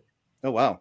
I, I Yeah. forget when I saw that, uh, but I picked up on that, downloaded that right away. It's uh, I know Mike's got something to say about it. Uh, hold on. Well, well, ju- just just the the idea that um, the the way the human mind works. uh, I think there have been studies on this that as a number gets larger, it becomes more abstract, and the mind really can't process it. So, you know, there's almost no difference in our minds between a million, a billion, a trillion, whatever. Like it's just a number. It just it it becomes theoretical at that point. point, and you know, we have this expectation. We just, I don't know if we really covered the whole McCarthy thing and, you know, um, and, and then the whole fight for the Speaker of the House. And now he's the number three person in government and all this. Um, and, and we're supposed to get balanced budgets and we're supposed to get cuts to the debt, to the debt ceiling and all this stuff. They're not going to cut the debt ceiling. McCarthy came away from Biden and he did, he did, he had no specifics about anything that was going, going to be cut. But here's the dirty little secret that people don't know the dirty little secret about the U.S. budget is that more than seventy-seven percent of it it can't be cut. It's like the political third rail. It's entitlements like you know Medicare, Medicaid. It's not going to be touched. It's not going to be addressed because both sides want you know the boomer vote, and so we're only talking about yeah, we're only talking about 20% of, of, of the budget now, which includes things like the military and the post office and other things that nobody actually wants to cut. So there's there's no there's almost nowhere for them to go. And when you get to the point where there's nowhere for either side to go, both are going to signal to the American people that they're going to do something about it. Neither has a real plan to do anything about it. The only real plan that either side has, and they both agree on this, is inflation because if you can accelerate inflation and, and keep it going, if you can get inflation to five percent sustained per year and normalize that, or ten percent uh, per year and normalize that, that's one way to reduce the debt in in relative terms because the debt is expressed in absolute terms. And we've we've talked about this before. I just want to give a quick uh, just a quick thing. If you buy a house for $100,000 at a time when a Hershey's bar costs a dollar, and then inflation comes in and Hershey's bars cost $2, your house went from being worth, your, your mortgage went from being worth 100,000 Hershey bars to only being worth 50,000 Hershey's bars. And so, but you only have to pay it back in Hershey's bars, right? And so that's that's sort of how this works. If we can inflate away our debt, if inflation, which is a man-made insidious tax that we all pay because of the you know the the the the, the banksters, uh, let's say because uh, because we have to be so, somewhat polite in how we say it, I guess. Uh, then then that is the only real way that they're going to mask the spending. But at a certain point, ladies and gentlemen, we all know the system's going to fail. It will fail, and I think that that's what they're planning on. They're planning on the system failing, and they're just going to nuke it. Well, it's going to be disguised as some financial crisis, some some data breach, uh, some attack on our critical infrastructure, whatever it is. That's going to be the the facade that is put up for the fact that we have, are at unsustainable levels, unbelievable levels, really unthinkable levels because our brains can't even pro- process the information. The numbers are so big; there are too many zeros behind it. And so I, I, I, I sort of think that the next crisis, that the next manufactured crisis, let's say, um, even though they're still pu- pushing the, the COVID thing, is going to be financial in nature. It might even be the power grid, but it's certainly going to be something involving finances, which allows a quote unquote reset of this failed currency, which everyone kn- it's a zombie currency. Everyone knows it's dead. No one's willing to admit it because all the other currencies on the planet Earth are also dead. It's just that the United States currency just happens to be slightly less dead, and and people are still holding it as a reserve currency. And that's the reason why we can get away with what we're getting away with. We wouldn't tolerate this from any other country on planet Earth. If anybody else tried to do this, we would reject it. And so, anyway, I, I, I think I think as we as we look at it, you know, we're we're talking about we've already crossed the point of no return. And so, and and the rundown knows this, and I think we even said this maybe two years ago on the rundown that we've crossed the point of no return. That was even under Trump. Mhm. The spending was so bad, and people forget that too. much We've worse now too than it was then. But don't don't get worried about the spending, Mike. You're you're all worried about that. You need to worry about you be applaud your red wave for getting rid of the old boss so we can uh, all welcome the new bosses. is on adoption of the resolution. Those in favor say aye. aye. Those in favor say no. no. It's the opinion of it's the opinion of the chair that the ayes have it and the resolution is agreed to. And without objection, the motion to reconsider is laid on the table. Gentleman from Mississippi is recognized.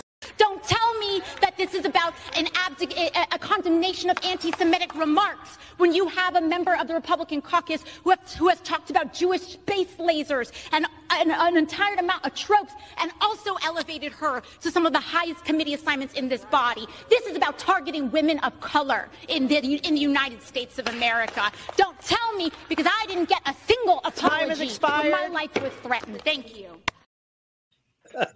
Oh, sorry, I, I So just you can't saw it in the Yeah. intro versus uh, the actual speech. I liked it better without her actually talking. I don't know; it sounded better, but You know what's fascinating? Here's what's fascinating. I'm going to jump in here. Um, it boggles my mind that we're we're in this right now, and we had a gentleman uh, who uh, spoke about this for many many years. Uh, someone who was a representative of the uh, U.S. Uh, of Texas in the U.S. Congress. I'm talking, of course, of Ron Paul, who, for his many faults, had many great things about his message. And it boggles my mind that today people are not seeing that this whole system is made so that it implodes. Everybody who's been in office after a certain point has been working to this very end. It's all been calculated. There's nothing that is miscalculated. It's not about being incompetent. Obama was not incompetent. We all know this. Obama is an intelligent officer. He knows this very well. His job is to basically implode the United States economics, is to take everything that you have and you've worked for and basically cripple you. Everything that you have is no longer yours. It belongs well, to you didn't earn that. You know, we're not we're meant to be dependent on the system so that they have eventually, as Mike was just saying previously, so that they eventually have total control over us and they can map for themselves how we can make them uh or rather how they they can make us continue to work to their before their ends. You know this whole thing is manufactured. People don't get that. People are still saying oh biden's incompetent. Well first of all we know biden's not running the white house. We we all know that.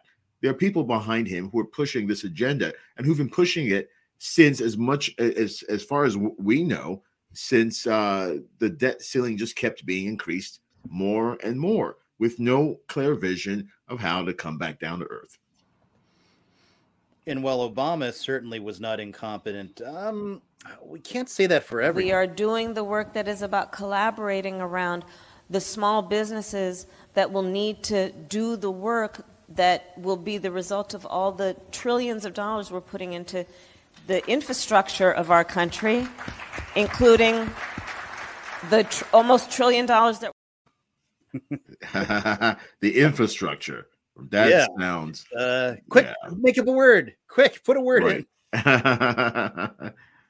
i'm surprised you didn't get a video of her cackling that would have been a nice finish to that I got. I have to put one in here actually, but uh, but no, I think you're right. I mean, in terms of the, that is the game, and, and so many of the currencies of the world have been on a race to the bottom for a long time now, and it's uh, you know who can devalue their currency the fastest, who can Right. get you to the the lowest ebb, Right. and e- even for the United States, in the economists have their theory. Oh yeah, that'll that'll increase your your exports and it'll keep you competitive and uh, all these things. And yeah, but it depletes the purchasing power of the people that build your. you're you're exactly right and guess what happened if you try to play out of this system if you try to find a way for your country to play out of the system. If you want to try to find a way to secure the future for the people whom you love guess what happens? They send a new world order after you. They send a new world order after assad after gaddafi you know? This is mm-hmm. i mean i mean this is basically how how they play. Either you're in the system or you do not exist. That Catholic faith and Jewish power are like the two pans of a pair of scales. As Catholic faith goes up, Jewish power goes down. As Catholic faith goes down, Jewish power goes up. Because the Jews have always been, from the time that they crucified our Lord Jesus Christ, they have always been enemies of, of the Catholic Church. You know what? I call them, Mike. You were off uh, air when I brought this up. I now refer to them as the tribe called Quest. But is that is that because they're on a quest to dominate Yeah, all of us? that is exactly right. Double entendre there, my brother.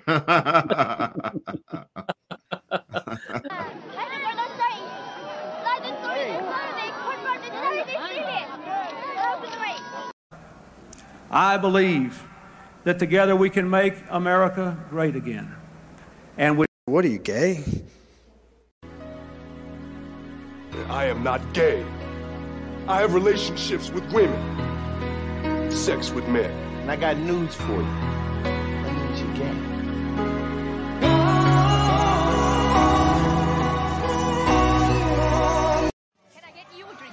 Sure.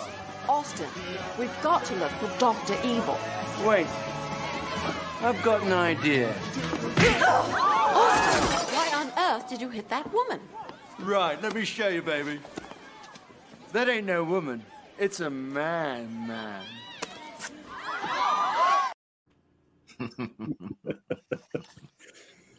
It's a man. Man. brother, you want to jump in? I I just want to say one Any. thing. Can can I just say one thing? Please Jump do. in. I just want to pause for a second to ID our radio broadcasting partner, the CrusadeChannel.com media, the way it should be. That's all I wanted to say. And if That's you were to plug. go to CrusadeChannel.com slash parrott, two R's, two T's, you know, I always knew when a telemarketer was calling growing up, they would say, Is Mr. Perot there? And I'm like, I'm like, listen, dude. You could get away with one silent T. All right. I don't know that you can get away with two silent T's. Par- crusadechannel.com slash parrott. You can get a founder's pass. And if you get the founder's pass, you can get the first month free. Or $30 off if you pay for the whole year, which is probably the most economical thing to do. crusadechannel.com. Broadcasting partner. That's all I want to say. You, you can go to Brother. Brother has something more real to say. That's fine. you can skip over me just because I'm on a cell phone.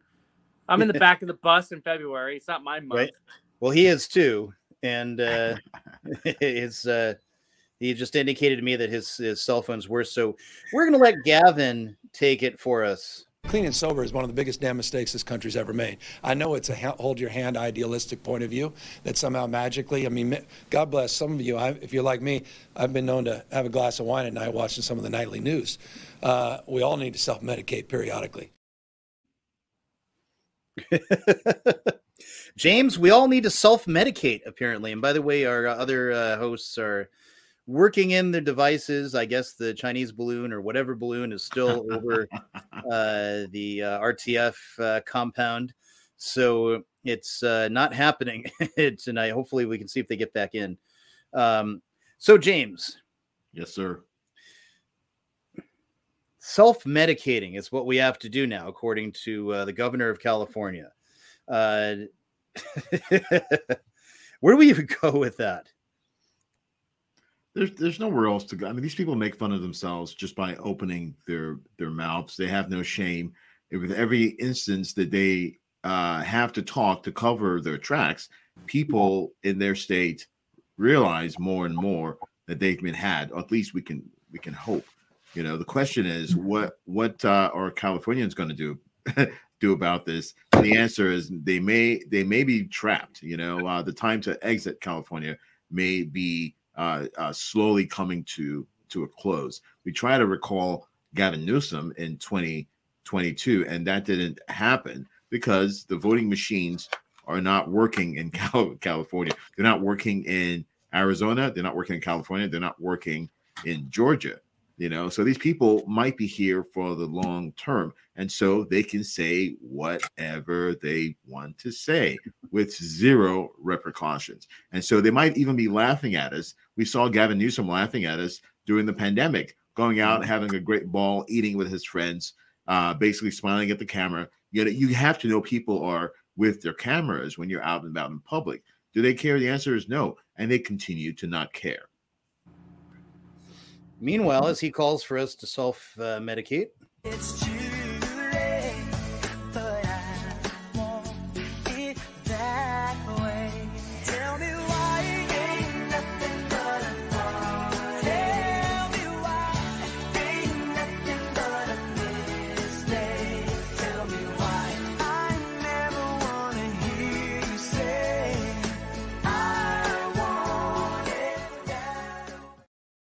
you're okay. You're not going to you're not going to get COVID if you I'm, have I'm these surprised that, that vaccinations. didn't make it Yeah. to the intro, to be honest. You're not going to get COVID if you're not vaccinated. I just You're want to can I do a quick shout out? Can I say thank you to Ryan? Ryan made the intro. Ryan has assembled all the videos. Ryan's taken charge of the rundown midstream after the uh, the strange Chinese balloon is over uh, Kansas City and just wrecking our internet right now. Ryan is cool with me being on a cell phone. Now I'm on an iPad. We're still waiting for TradPad. He's in a line somewhere. He's about to get in a car. He's going to dial in from the car. So the entire show, my, my my kudos to Ryan. All I did was show up here, and you know you know what you would do. What would you do if you planned a live stream and it was a big event? You had a big guest and you were excited about it, and everything went to hell in a handbasket. You would light a second cigar, pour yourself a second Negroni, and just roll with it. Michael, I I don't like that you refer to me as Negroni. I'm sitting right here. I called it. I called it a Negroni. it's, it's just the lack of the accent. Eh, Negroni. Yeah. Negroni. It's a Negroni. I drank. Negroni last night with a true Italian, actually. And you know what Oh. he did when I served him a, a Negroni? He chugged it. you sure this is not an Irish Italian? No, no, he's a true Italian from Florence. Actually, grew up. Mm. He grew up like 15 minutes from the Institute uh, uh, Seminary, and has all the dirt on it. It's it's really incredible the thing, the stories he was telling me about about uh, Gricigliano. Is that how you say it? Gucci, Uh, yeah. Yeah, yeah. So uh, I will refrain from. Sounds like right now you're refrain you're refraining from talking at all. Indeed. Well, cutting out. Is it even cutting out on the iPad? It's it's Yeah. Cutting out. Yeah. Mike, it's it's the Wi-Fi, it's it's cell phone data. It's there's just this dome around our the con the complex here, the monastery. There's- I must say that this is the triumph of the Nigerian trad today. Everything's working. My video is working. My microphone's working. You know, my computer is not crapping out on me. This this is a good day for me. But I'm sorry that uh, we have to deal with this technical difficulty in such a, a great day. Uh, so many things to cover, uh, and yet uh, It's the our Ferndale Chinese balloon. to be clear too we, I know. we're not trying to play the media game of dangling trad pat in front of you and uh, then only have him show up towards the end that's not anything that we intended i actually rather was excited for him just talking and being hilarious for an hour and a half or something like that do Um, we yeah do, do we know exactly what the uh if the satellite completely missed ferndale or you know Oh what- yeah, it was an incident from there. oh yeah see yeah there we go folks There it is. Pass for some, for some reason they wanted to pass over where where at least two of us are. So it's like, hmm. But so you why would be interested in us? The flight Yeah. path, the flight path of the balloon, it skips northern Idaho, and we Mhm. don't know why. Oh wow think- yeah I think because there was enough munitions in northern Idaho that it would not have survived. Or you, you know That who's that be. Facebook Although it's 60,000 feet, I don't know that any civilians got what it takes to shoot it down. But, um, you know, maybe uh, I can't even think if you got in a hot air balloon, I don't think you get high enough to hit it with anything. Maybe someone's got something that could do it at that if you could at least get half as high. Oh, Which- I'm convinced. I'm convinced there are some munitions in Idaho that can hit that thing. There are munitions. I don't know who got them. I certainly don't. Mine perished in a boating accident, Mr. ATF. So, but anyway, um, so let's take it to since we're talking about it. Uh, although I don't actually know where this is, but this is a wonderful video of a robber and getting his uh, just desserts. There's no sound for it, unfortunately, but Ooh, Here we can go. narrate. Oh, these look like some Italians. Yep. That's what I was saying too. Yeah, you oh want yeah, to this is with a gun? Italian Yeah. restaurant in Yeah. Tucson, Arizona. Yep. Looks like a bu- look like a bunch of Italians.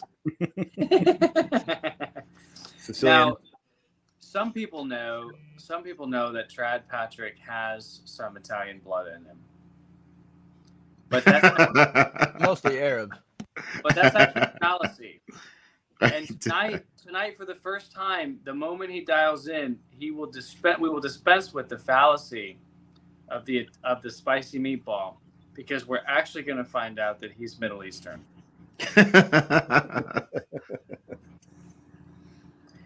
Those in the run, we we we four in the rundown have known this for a long a long time. Of course. Mm-hmm.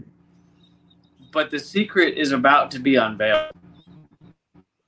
As soon as he says he is. And we will not- he will- we will glimpse upon the face of Muhammad.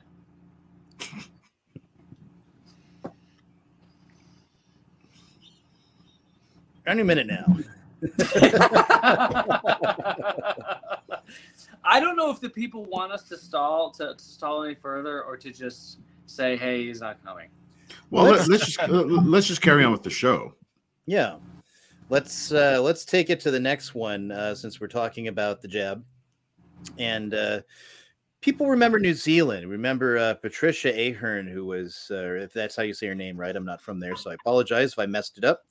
But uh, she was the one talking about uh, putting people in camps and you know just proud of locking down her entire country uh, for disarming the populace because of a foreigner who came to their country and uh, and shot someone under very mysterious, possibly state-sponsored circumstances. So they said, "Oh, she's finally leaving.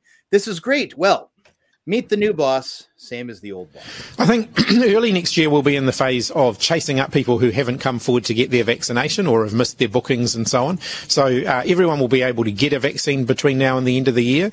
Uh, but of course, you know, and, and I want every New Zealander to come forward, but human behaviour suggests that there will be some people that we have to actually really go out and look for, uh, and, and some of that may spill into next year. But our commitment is everyone will have the opportunity to get the vaccine by the end of the year. Uh, everyone will, uh, but I, I can't say that, you know, that we're not going to have some hesitant people or some people who just haven't come forward that we don't have to go out and find next year.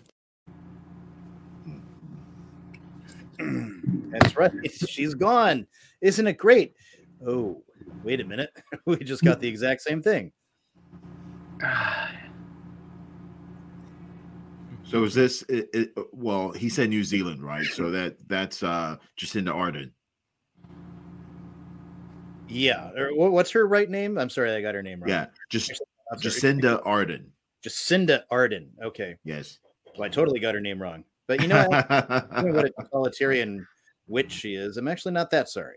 But um anyway, What do you think we need to do? Oh, we need a revolution, and we need it No. now, No. not later. Now.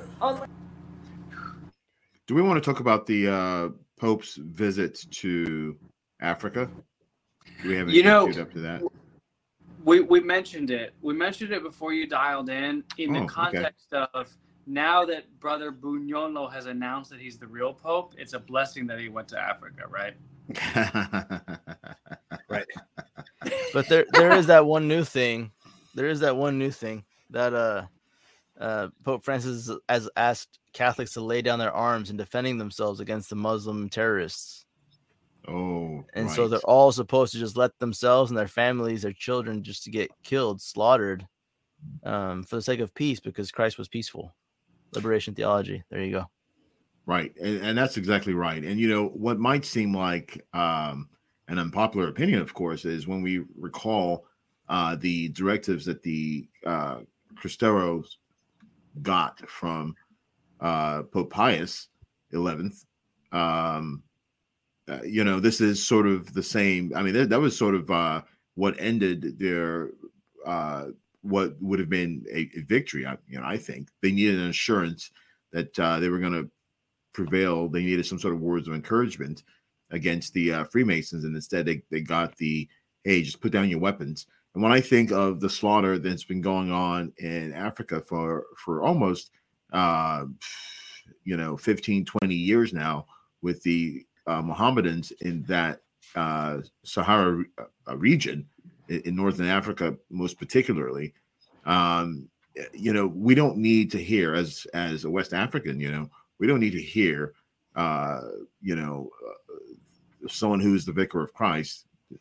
I know he's resigned that term, but we don't need to hear someone who claims to be the vicar of Christ telling us to put down our arms and to try to embrace the uh, Mohammedans who are causing gr- grief and strife in that that region. People go to church uh, every Sunday hoping uh, to see our Lord and or to yeah to receive our Lord in the blessed sacrament. They're not hoping to become martyrs, but that is that is exactly what often happens.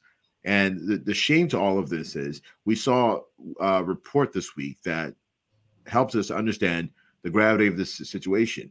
94% of people in Nigeria today attend weekly service. They attend mass on Sundays, 94% of Nigerians, you know, and this is not a small number. It means people wake up despite knowing the dangers that lie ahead. These people, these Nigerians, wake up and go to worship, you know, and these this is this is why the uh uh, Mohammedans target us on Sunday specifically. That's where most of us are, are going to be. We're going to be at church.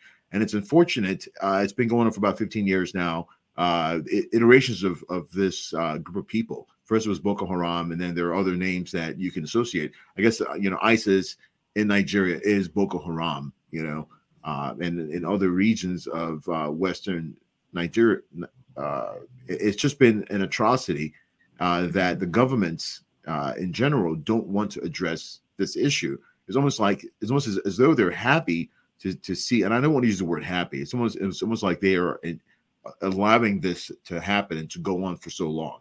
You know, it's, a- it's a travesty, and then to have somebody purporting to be the vicar of Christ, uh, basically saying, "This is not your fight. Put down your weapons and embrace each other." What's going to be the first thing that happens when we put down our weapons? We're going to get slaughtered even more.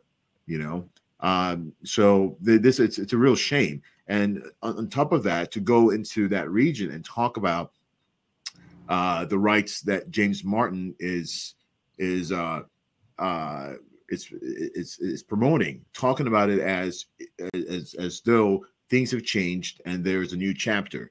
Where where where he knows the people, the church in Africa is totally against this, you know, and this is seen as uh, for them a further slap in the face, uh, much like uh, what's the cardinal? Is it Cardinal Marx, uh, who basically said uh, Africans are second fiddle. Whatever happens there shouldn't be uh, what the church in the entire world should should be doing. We should look past Africa. We're not the ones who are going to to basically be be looked at as carrying the, the gospel. What are we supposed to do? Are we supposed to be progressive Catholics, where wherever the where whatever the Pope says, we just kind of carry along as though uh, you know it's okay for us to have a new gospel, but it's not okay to have a new gospel. And a lot of cardinals and bishops are at least speaking up against this fact, even though they're not directly attacking Francis. They at least understand from their perspective that things certainly cannot change. And thankfully, uh, we're seeing this as a cultural thing, which in a se- in in a sense is not it's not bad. Even though we don't have this as uh, you know, you can talk to anybody, even atheists out there, who say, "Well, there's the uh, a natural uh, thing that people are doing in the West, and we don't want it here." You know, even an atheist can see that in Africa, and so this this is a very uh, uh, shameful uh, thing that Francis is, is doing, and whether or not he's doing it to shame the Africans into uh, subjugation, uh, you know, it's left to be seen. But uh, certainly, we haven't heard the last of this. and there, there's so many other things in this trip too, but that one especially comes to mind. Somebody made the comment: if he really thinks that, well, why doesn't he disband his Swiss Guard, go out and meet people without guys with guns surrounding him? You know, and this is the case for every Western leader is out there screaming about gun control and all these things. It's like, well, why are you guarded by a whole legion of people with weapons then? Why do you get private security around your houses? Why don't you go out and meet the people you supposedly represent? Oh no, I'll be killed in five seconds. Yeah, what, what does that tell us about the kind of societies that you supposedly rule over? You know, Yeah. and likewise, you know, for Pope Francis too. It's like you really believe that, take down the walls of the Vatican, take down all these armed guards and everything. I mean, Vatican security is some of the you know the top security for for the space it manages. And Right. uh, why do you have all that if uh, you know you should just let- you know why is it the Africans who are facing these things? Why do they have to lay down their weapons Mhm. and and, and to suffer these things? And then there's another thing that uh, I'm going to add this here that the, the Pope said. Um, speaking in general of the world, hands off the Democratic Republic of Congo, hands off Africa, stop choking Africa. It's not a mine to be stripped or terrain to be plundered. And I hear that. And obviously, that's a message I 100% support. But at the same time, African governments are entirely complicit because they get all sorts of tax benefits from the banking institutions, which the Vatican is tied into, from the, the same climate institutions that the Pope is, you know, always parading around the Vatican to tell us why we need to, you know, freeze a little bit more in the winter and uh, suffer a little bit more in the summer, lest uh, Mother Earth cry or something like that. And, uh, you know, blessed Harambe be killed again and things of this sort. He never said that directly, by the way. I'm paraphrasing, but th- that's the kind of you know thing we get all the time. And then, in order to do that, in order to so stop burning whatever that's supposedly, you know, going to bring about climate Armageddon, uh, you have to replace it with something. and thus your lithium mining, your your rare earth metals, and all the many many tons of things that go into one stupid cell phone battery. That, of course, is sourced in Africa with the complicity of their governments. It's like, uh, don't point the finger at me, because uh, the people you support make it cheap to exploit African children for labor. You know, it, Huh. it's almost like a plank in your own eye moment. This is not this is not the only hypocrisy though. You know, I mean there's there's this there's this neocon JP2 Catholic fallacy that you know that Africa is going to save the church.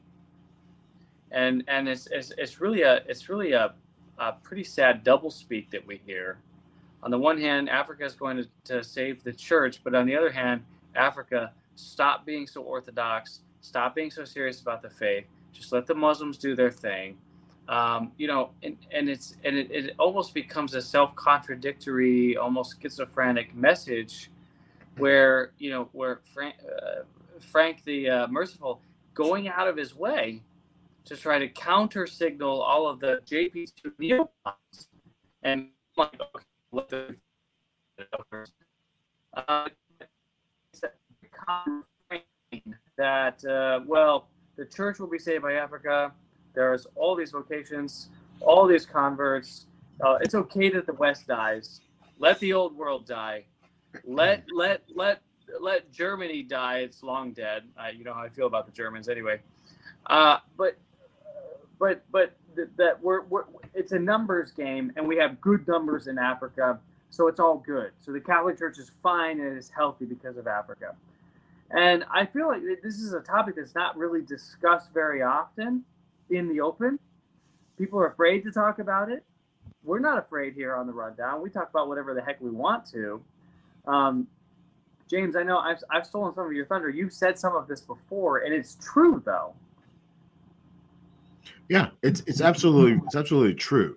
Uh, and even carrying this this on so that like this can be made even blatantly clear and obvious to people. This is how they, they do it. They tell us we have to move forward. They tell us we uh, basically are the hope for the future. And then they say, in order for you to continue down this path of success, this part, this uh, path of removing colonialism from your from your future, get rid of your past. They tell us you uh, basically uh, you need all the economic support that you need that you the, all the economic support going forward to continue to build your infrastructures and things of that nature. So the IMF will then come in and propose all these things and offer all these things. But guess what? They hold us hostage. You know, in, in order for us to buy into their economic system, guess what we have to do? In the same breath, we're told we also have to support, you know, women's rights. Of course, that's cloak for uh, birth control. That's cloak for contraception. You know, and that's exactly what they they they are proposing for us. And luckily, in that aspect, you know, some some uh, uh, you know church officials in Africa will see that and will balk from it. But the vast majority of us, under Turkson, for instance, Turkson and uh, I forget the other uh, cardinal out there, who are the front front men for uh, Pope Francis in Africa, they're 150 percent behind this new movement. You know, and so people who want to say the church in Africa is going to lead us, they are unaware, at least they're oblivious to what that really means. That means buying into the system. Unfortunately, uh, it seems like our hands are tied because we so badly want to be part of the future that we're willing to sacrifice a lot of these things that that have made us shine uh you know in the 19th and early 20th century as the church of the future. All this is dead you know? Once we introduced vatican ii that didn't just come with a change in liturgy. That came with a change in understanding of uh of the economic system of uh you know basically a buy into socialism and marxism. It's it's a whole package and they are coming after us so hard and so fast that um, there's really nothing we can do. Those people who have become martyrs understand this because now they're seeing the face of our lord and they can basically sing uh or, or rather uh, we, we can basically sing uh, uh, yell as loudly as we can, but the wheels are already in motion to destroy what is left.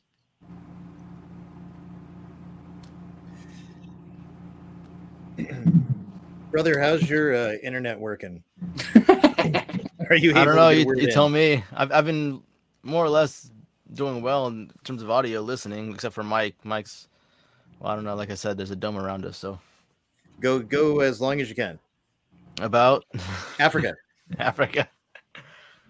well, we don't need to listen to those Africans. They're not going to change the church. Just kidding. Actually, there was a recent reporter who visited Africa who ended up randomly dying from malaria. Rest in peace, uh, George Neumayr. Um,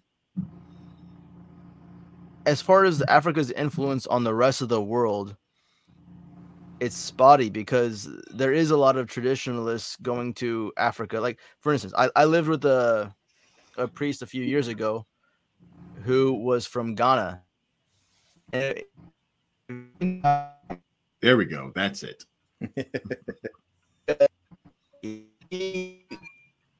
John and I were constantly doing the traditional Latin mass, and he began to attend whenever we do it. And later on, I asked him, you know, I, I thought, you know, either he hadn't never experienced it being an African, he had never uh, um, found interest in it, but since it was available to him, you know, right down the hallway from his room, that he would just, you know, come and experience it. But he said, no, no, in Africa, there's a lot of interest for this. In fact, if if one if a priest in Africa does the traditional Latin mass, he would give uh, many many stipends. Yes, so I, I I want to learn traditional Latin mass. And I just looked at Father John and was like, did this guy really just say he's in it for the money? because that's really just what he said. It's, it's yeah, you're you're absolutely right. I mean, there. I mean, if people want to talk about clericalism, it exists fully in places like India and places like Nigeria. You know, people want a way up. They want a leg up. They want a way up. They want a, a, a leg up out of the strife that's that's under them, and that's understandable. And, and that's something that affected the church in the in, in the early days. You know, in the uh, in the early uh, uh, you know days of the church into um it- now you know i mean the gospels talk about this you know and it's people are looking for a way out of poverty and some of them they they recognize uh unfortunately that uh, a way a way to have three meals a day is to become a priest Another thing that he said to me that was that was very striking, and this might have to do with why Africa seems to be so booming.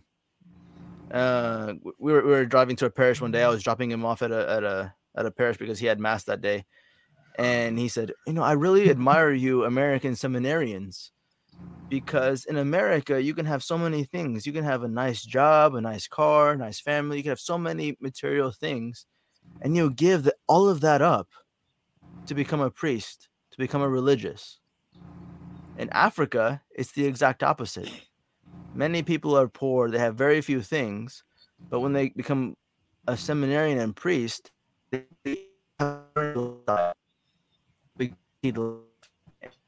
many well, it's still more intelligible than Biden.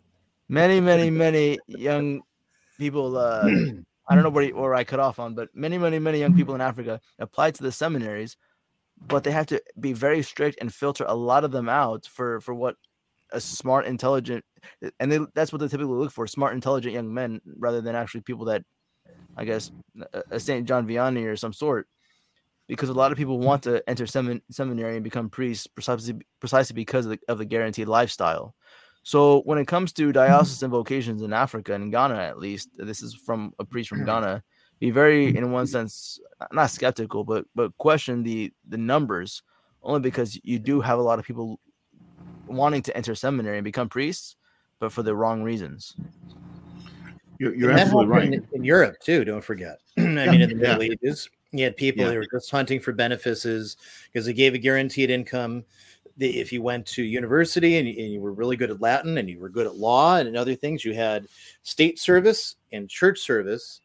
And uh, depending on which one would pay better, that's where often you would go. And, he, and then you have people like John Fisher who goes through this system and he feels the call to the priesthood. He has legitimate holiness, and it's it can be seen from the very minute that that he enters on a clerical life. Whereas you have an, another figure, Cardinal Wolsey, the future Cardinal Wolsey, Thomas Wolsey, uh, son of an Ipswich um, innkeeper that was often on the wrong side of the law. His father was fined often for keeping an unclean house. So he goes to the free grammar schools. He learns Latin. He's very brilliant. And so he ends up in the university and he goes the career route in the church. And we see how, you know, how they ended up in completely different ways. One's a glorious martyr. The other one, well, you know, he, he died a very painful and miserable death, fearing Henry's men coming to fetch him to a treason trial for not getting Henry what he wanted. Right. Never, and, you know, crying out, "If only I served my king as I'd serve my God." And th- these are the more like famous and notable examples. But this goes all the way down to a, a, a country cleric, Saint Francis Xavier, when he first went to Paris. It was mainly to pick up an education so he could be cosmopolitan back in a rundown podunk place and be kind of like one of the local magnets. It didn't really have much to do with, uh, you know, being in orders or being a priest serving God until he had you know his his interior conversion through Ignatius. So you know, and we can go on to the, a lot of examples of that through the through the history of the church. And in the 19th century, you have the French Revolution. So a lot of uh, any French priest that was just living in his uh, vicarage to get his income well, he was quickly put to the choice: you're going to deny Christ and accept this new state religion, um, or you're going to be unlawful. We're going to kill you and in probably I think two thirds formed. Only one third became, you know, non jure. They'd be illegal priests, basically. And then once after the revolution, when everything's restored, you have a flowering of, you know, of uh, you know vocations in France because now it's not glamorous it's not even once the Bourbons were restored, and of course the further turmoils that come through France in the 19th century, you're not guaranteed a good living by being a priest anymore. You're going to be hated. There could very well be new barricades and a new commune, and you'll be killed. And that's a real threat that could come down with it fulminate in just a couple of years. You know, it's uh, even after the seemingly peaceful times under Napoleon III, and then you get to the end of the Franco-Prussian War, and you get back to the barricades and you have setting up the Third Republic and the new commune. And so it's uh, that was always a danger. And you had a lot of really holy priests, a big flourishing of French spirituality. You need that persecution to to weed that out of the church from time to time, just like the blood of the martyrs. So also, you know, major state persecutions, heresies, so many things to renew the spirit and the life of the faithful. And and I think, and of course, we're the greatest one, the very greatest I think that that's ever been seen in the church and that's precisely when it's all over, even though we can't really see the end of it right now, that's going to be the effect of it is holy priests. That's exactly right. And now a, point of uh, uh, memory here for me: uh, Did Wolsey li- leave anything in his will for uh, his mistress? I, I think to, to Henry uh, confiscated it. Okay. He, needed, he needed the money, but eventually was prevailed upon to give her a, a, a income of some sort. But I just right. don't remember the details on how much it was. Right, and, and and that's exactly what I was getting at. You know, even even as he lie, uh, was lying close uh, to death, he was not exactly uh, worried about the right things. He was worried yeah. about the mistress that he he had. Right, exactly. I think I think it's worth I think it's worth saying though that it's it's really not the worst thing in the world to make uh, living a vocation accessible to people and attractive as an alternative. You know, I, I almost think that you know for it to be this mag- monumental sacrifice is makes it even more of an insurmountable uh, obstacle to vocations. You know what I mean? Like I, I feel like when we lived in a society that sort of promoted them and supported them, and it was like, okay, well, your your standard of living, let's say, we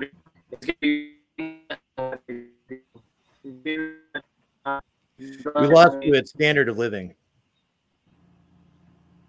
When when when those two things are more or less equal, then you know it's it's almost like okay, you're you're evaluating the two options on a more equal playing field. So I don't want to downplay the idea that in a Catholic society, that living a Catholic vocation is just as viable uh, a, a, quote unquote lifestyle choice, let's say, uh, as as as not pursuing a vocation. I mean, I just I just feel like if, if it's if it's this insurmountable uh, obstacle of, of of sacrifice, then yeah, we're gonna have less of them, and less vocations puts us in this downward spiral. You know, where we where if we have less vocations, we have less monasteries, we have less masses, less pleasing sacrifices to God, less prayers, you know. And so I, I sort of th- look at it and say, well, maybe in a just society, in a Catholic society, we would promote and defend in a way you're you know, In a, uh, yeah, hold on. So in a less in a less just society, we would promote and defend. no, in a more just society, we would In a more just society, we would promote and defend what vocations. vocations, right? I mean, look, we look, we, we have a vocation crisis. Yeah, And absolutely. bro- and brother Martin knows all about it.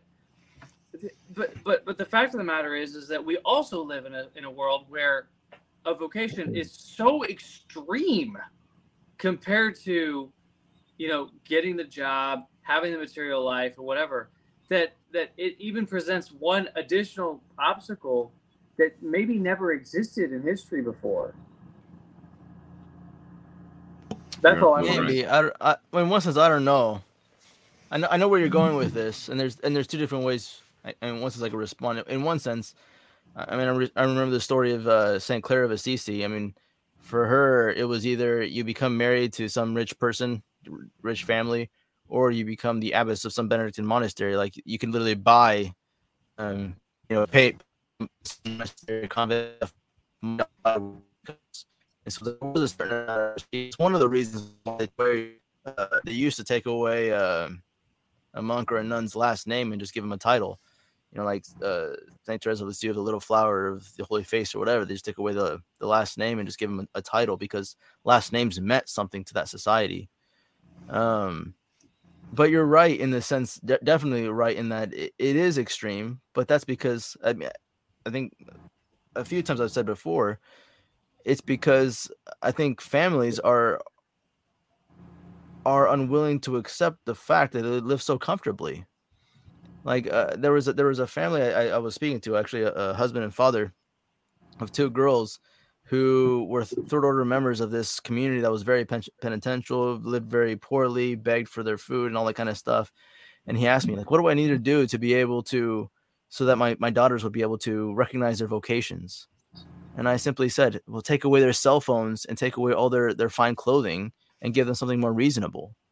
And that's where the conversation ended. He turned away from me and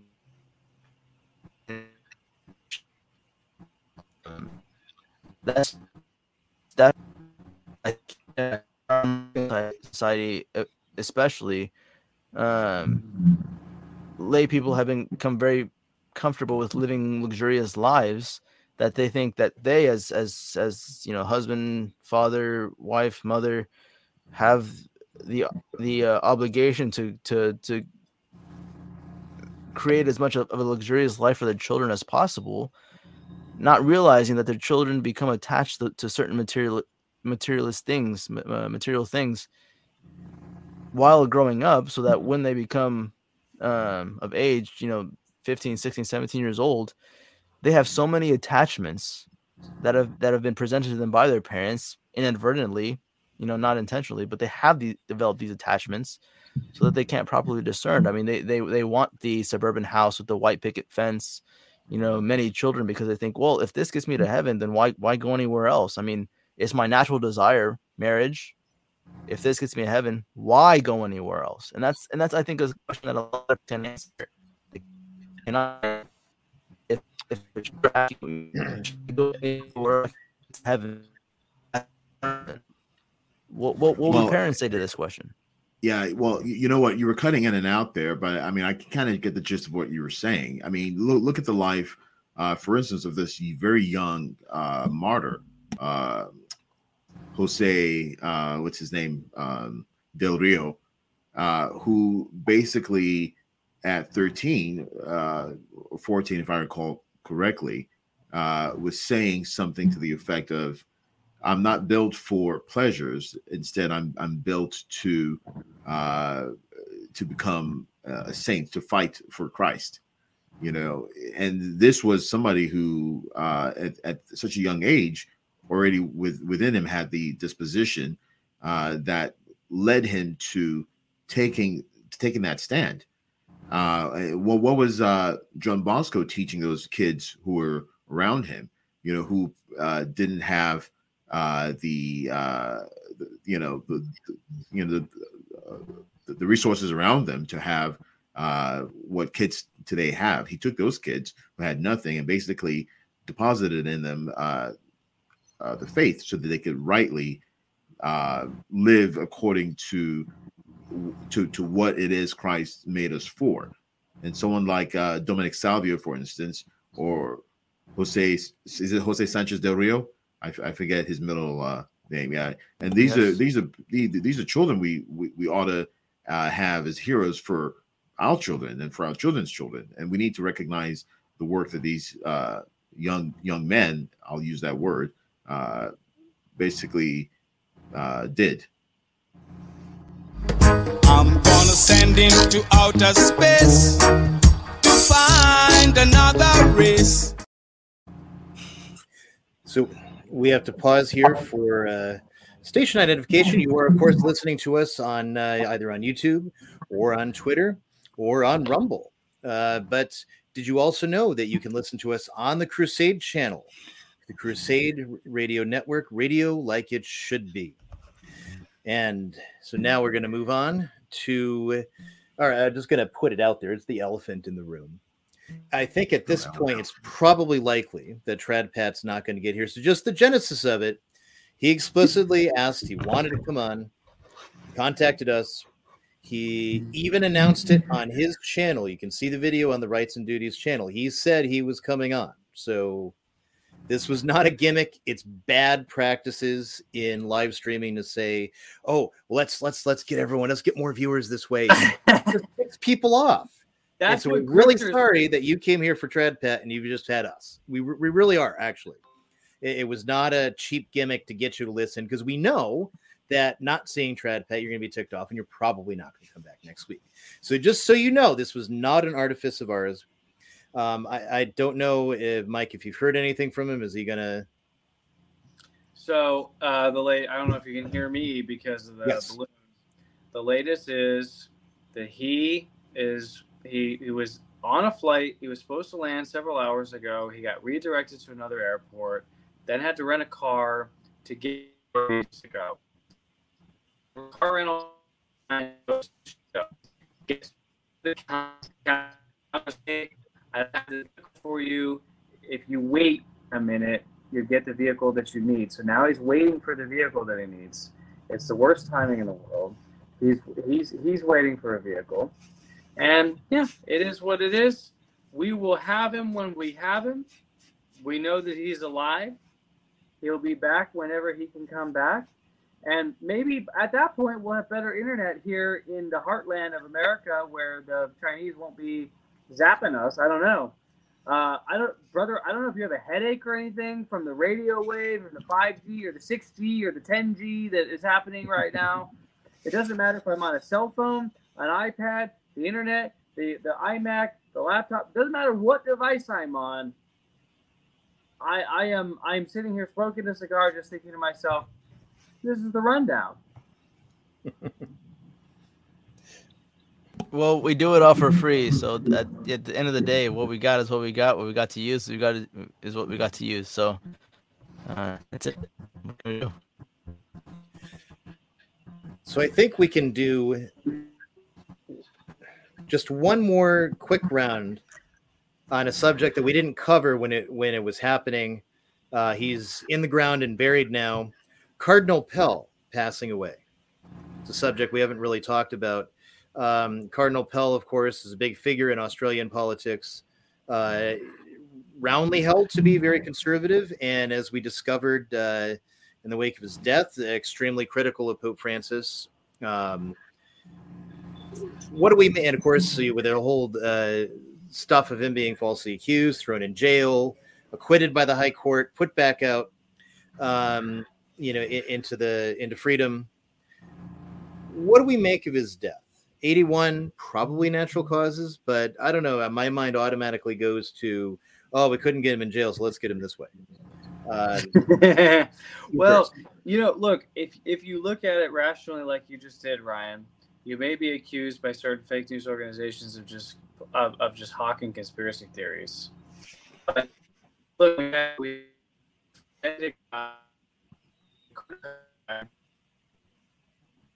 we had Neumayr die. We had we had Father John die, and you know this this stream of death uh, from from from the Rome all the way to here locally where we are. And you know, maybe it's supernatural, maybe it's natural, maybe it's uh it's conspiratorial, maybe it's the Lavender Mafia. Uh, but but whatever it is, what we are seeing is that the good guys are being pulled out of here, and what we are left with is Francis the Merciful, who has now been elected Pope by Bugnolo. And um, uh, look, it, Pell was on to him. He was on to him on the finances. Uh, he he was he was he was chasing the, the Vatican Bank, and then he was pelled and to be pelled is an actual adjective. It means something. To be pelled, it means you're falsely accused of something and you're put in prison. And even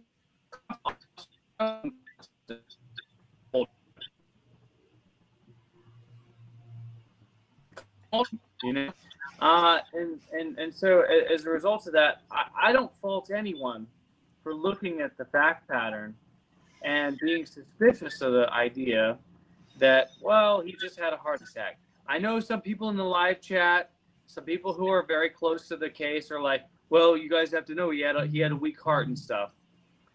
I understand that. I also understand that when you kill someone, you want to make it look like a natural cause. So you appeal to the thing that everyone already knows is a weakness. Um, I'm not saying that he was killed. I don't really know. I'm not in Australia.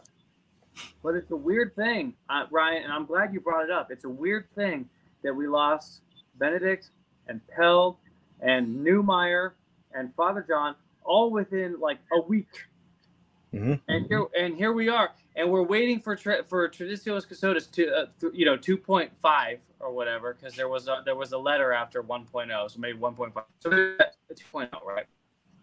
But wait that to happen, and that's been and like half the Cardinals and the DB are dead, and so it's it's a waiting game. Certainly, James. Uh, your thoughts on Pell? Not Well, I- I necessarily conspiracy angle. If you want to go there, that's great too. But Well, I, I share a lot of uh, concerns uh, with uh, that uh, Mike just uh, mentioned. Um, you know, again, I don't want to speculate on what I think may have happened, but just to draw more uh, attention to the fact that it was strange how it all ended. I don't know uh, if he had a sudden heart attack because of a certain uh, uh, prick that was put in him. I don't know if he had a certain heart attack uh, due to uh, you know the cause that other people are dying from uh, more and more recently. I have no idea, but the timing of it is very suspicious, and we can't just ignore that. Yes, he was uh, was he 81 uh, years old so. Um, we know, especially with the uh, information that was released uh, recently uh, since his passing, that he was the author of that uh, letter and he undersigned it as uh, Demos. Uh, so people are drawing more speculation that this might not, have been incidental. We don't know, but we have a right to ask these questions. Uh, I, I, for one, do not take anything at face value anymore, at least not these days. And I think it's uh, prudent to do so. Um, we're living in strange times and strange things are happening around us, and we just have to recognize that and not uh, talk about those things. Um, may God rest his soul. Um, I, I didn't certainly agree with a lot of things that he he said prior to uh, the uh, uh, prior to his arrest, you know, and then his subsequent imprisonment. Uh, and uh, you know, that's not water under the bridge, definitely, but that's just you know uh, a, a question to ask, which which I'm sure he would have answered. Uh, we've we've had a chance to be with uh, Vigano for uh, three, four, five years now, and so we've seen a gradual growth uh, in his faith and his belief, and certain things that he disavowed uh, to this present stage. Maybe Pell was in on that same uh, journey. Maybe his journey was a lot quicker after his imprisonment. Uh, but certainly speaking, he was a Francis uh, defender up until you know that letter uh, was released. And so uh, there are a lot of unanswered questions. You know, what what was he on to? What was he going to release? Uh, what sort of information w- was out there? What was going to happen? Was there going to be another uh, conclave? I I have no idea. You know, but certainly certainly we we have to ask these questions, and they are important. And, and and the act of asking the questions is not uh, it's not uh, uh, out of the bounds of of of the possibility. I mean, look, we need to live in reality, and when when things don't add up, we should ask the questions. And you can ask the questions in good faith without being called by by other Catholic media, you know, conspiracy theorists or whatever it is. The whole whole thing you're looking at the objective reality of the thing and saying this looks weird, the timing is suspicious, everyone there, there are motives, you know, just asking the question, even about Neumayr, which we talked about already, it, it doesn't mean that you're like peddling some conspiracy theory or trying to grift off of people. I mean, the, the rundown, we don't even grift. We have a grifting segment, which is a total farce. You know, like Ryan, you sell you sell books. That's a legitimate business. You know, James, your grift is always like whatever whatever spiritual reading you're doing. My grift is usually I, I skip it. Sometimes I talk about the sixty thousand dollars that I owe my lawyers. Uh, Brother Martin, your grift is that you want to pray in Latin. Okay, because this is not a real grift, right? Like we're not trying to grift here, and I think it's legitimate that we ask these questions without some faggot in a in a in a toupee telling us that we are that we are that we are Uh-oh. trying to take advantage of people. Uh-oh, other F word. His stream's dead. yeah, I mean, sorry, sorry, but but I mean, literally,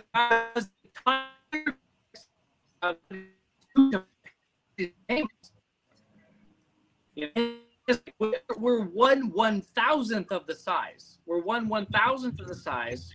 We're just asking the questions. We're saying, hey, you know, James, you actually knew Neumayr. Some people here in the in in the in the chat, we actually know Cardinal Pell.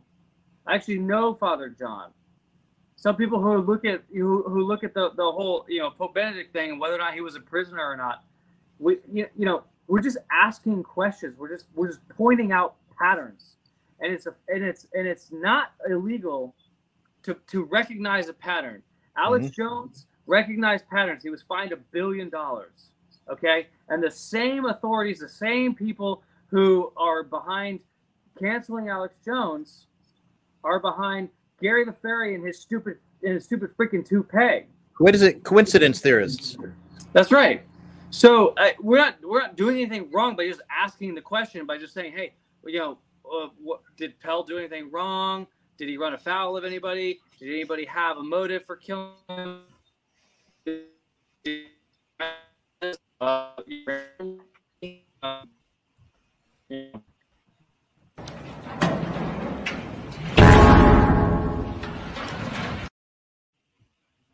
were breaking up there. I'm sorry. Yeah, I it's don't okay. know. I've been on three, but I've been on it- three that's, different that's just it, though. It's um, We're breaking up.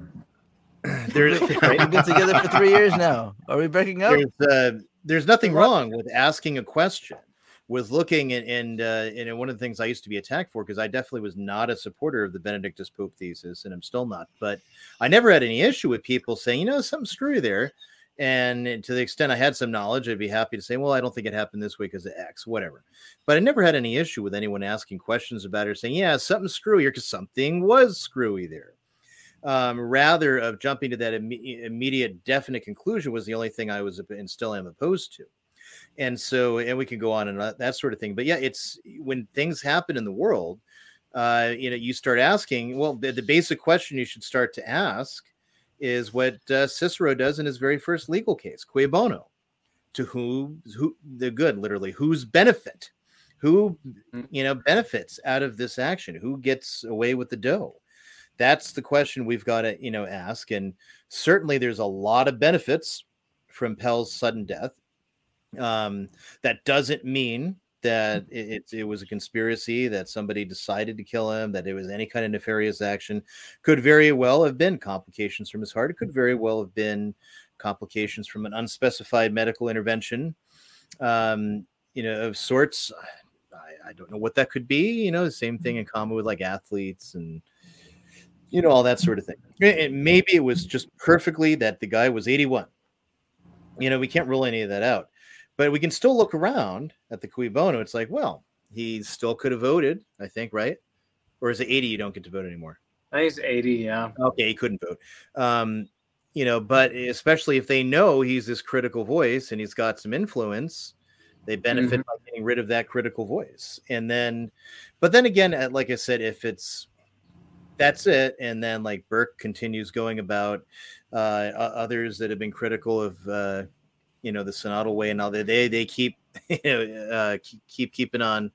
Probably then you know i think it's probably more likely that it's natural causes but that doesn't mean it's not you know and i think the best thing to do is just keep your your eyes and your ears open and start connecting details sometimes remember details from from a long time in the past and start putting it all together.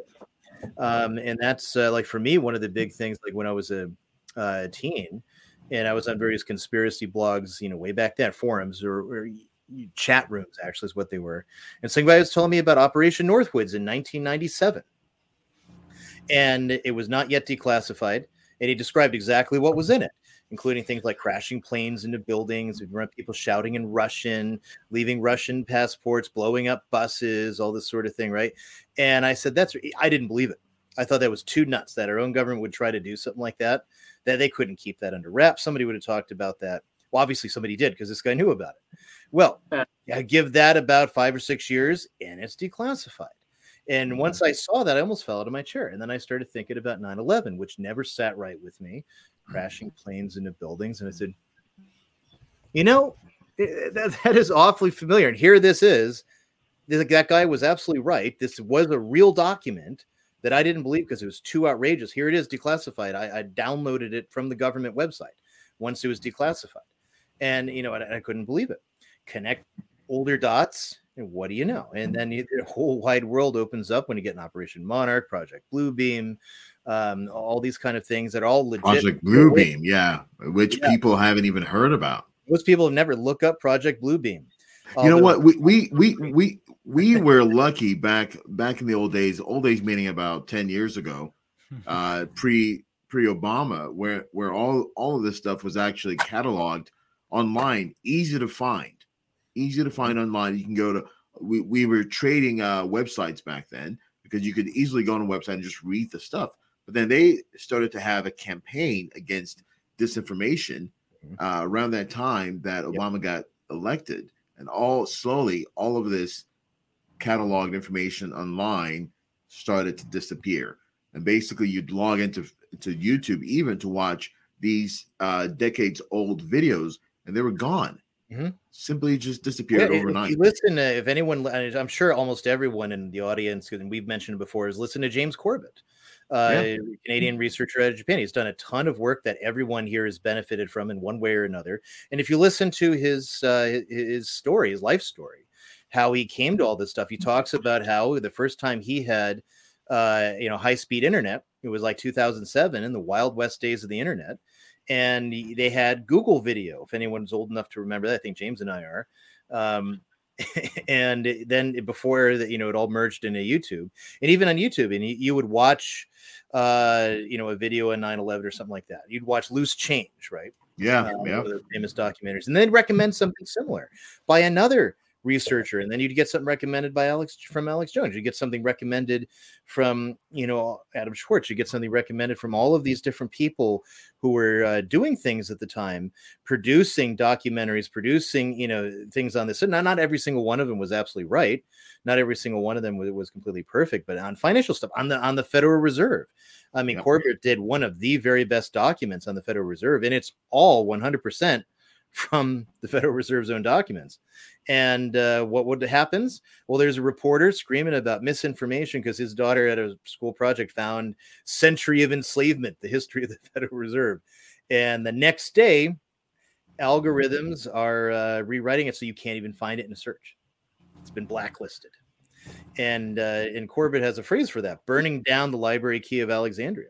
So not the library, the library key. The stuff's still out there, but how are you ever going to find it? Can't. No. But uh, anyways, so we've uh, held you on for for quite a bit of time here, folks. It is that time.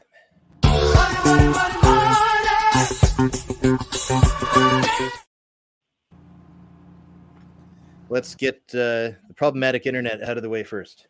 Okay.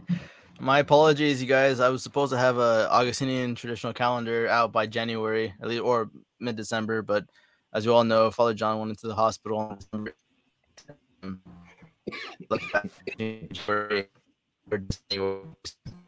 It's a done well before mid February. It's it's it's on my to do list. So um, I mean, I've had a lot of funeral things and, and post funeral things uh, to to take care of too that are that are pretty essential. So it's on my priority list. I'll, I'll get that up on the website um, as soon as possible. Also, um, soon thereafter, I will put up a, a short history of the community too, because um, one of the things that we were concerned about um, with Father John was his health insurance coming from from the diocese that he belonged to. Um, and when founding the Oblates of St. Augustine, um, we didn't know exactly how things would go. Uh, we contacted several bishops about, you know, going into their diocese and whether or not they accept us, and a lot of them are very cordial. Um, the only uncordial bishop that we ever ran into was Bishop Johnston of this diocese of, of all of all places, um, largely to do with, with Church Militant and their articles. Christine Niles admit, admitted this on Twitter, so I don't have any problem saying this. Um, people that I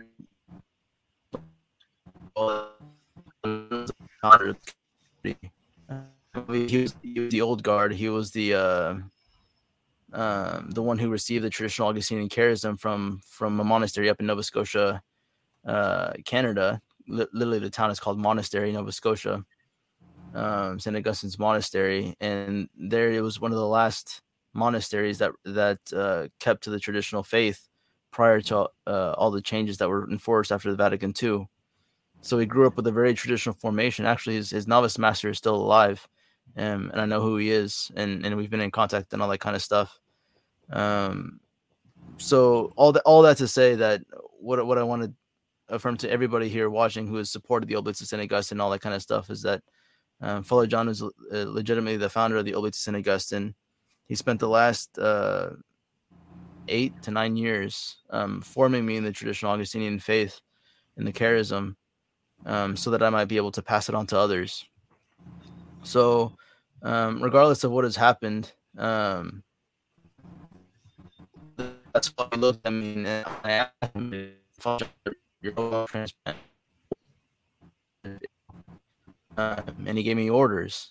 He gave me strict orders. He said uh, to keep going, keep going with with the Oblates of St. Augustine. Keep going on your path, your priesthood. Everything is is set up so that everything can continue. And so Father John himself set up a way for this community um, and for my path of priesthood to continue. So so they will. I have strict orders to to continue from Father John, and so I will.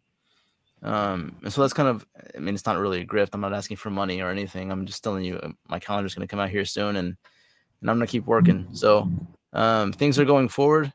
Um, we're going to get over the church militant hurdle because honestly, this was one of the sad parts with the whole Father John saga was that uh, three years ago, he looked at me and said, "Brother Martin, I want at least five guys in this community before I die." And we had like seven or eight guys um, all apply, and then when they caught wind of the church militant articles and all that kind of stuff, they all disappeared. That broke my heart. So faithful who they- You broke up right at the important point. which which which was an important point. when uh, they, they caught wind of the church militant articles. Okay, yeah. So I had like eight eight guys, you know, all all you know, kind of inquire about our community, want to come do visits. They caught wind of the church militant articles, and, and they all just disappeared. Um, so that kind of broke my heart because Father Father John, you know, he had worked for the Pontifical Commission in Ecclesia Dei from 1988 to 1990. Worked for the Fraternity of St. Peter, was their acting rector, was a rector of an Augustinian seminary, was eh, faithful to his vocation in the traditional Latin Mass and in a very tumultuous uh, and turbulent age uh, to be a traditional Catholic. And with his last few years, after having been diagnosed with this uh, fibrosis in his lungs, all he wanted to do was establish just one traditional Augustinian monastery. And with the last, literally with the last breath of his life, this this is what he wanted. And and unfortunately, these articles took that away from.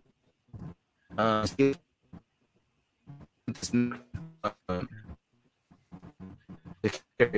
so um, yeah, that's where that's where I'm going with it. We're gonna keep going.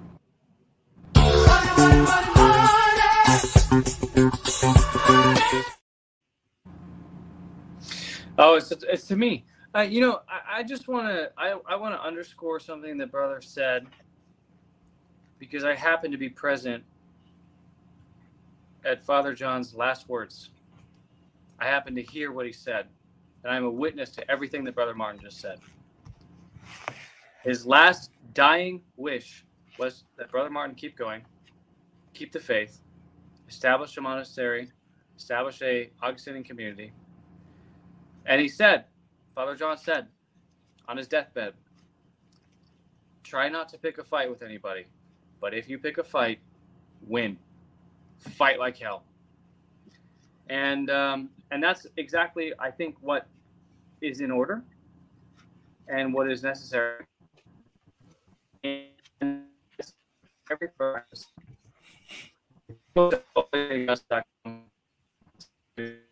You have the opportunity to contribute to something that is now going to span multiple generations.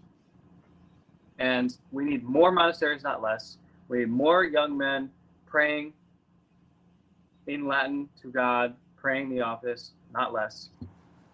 And uh, to hell with Christine Niles and her coven of witches that want to destroy everything that is beautiful. So, Oblast staugustine.com slash giving.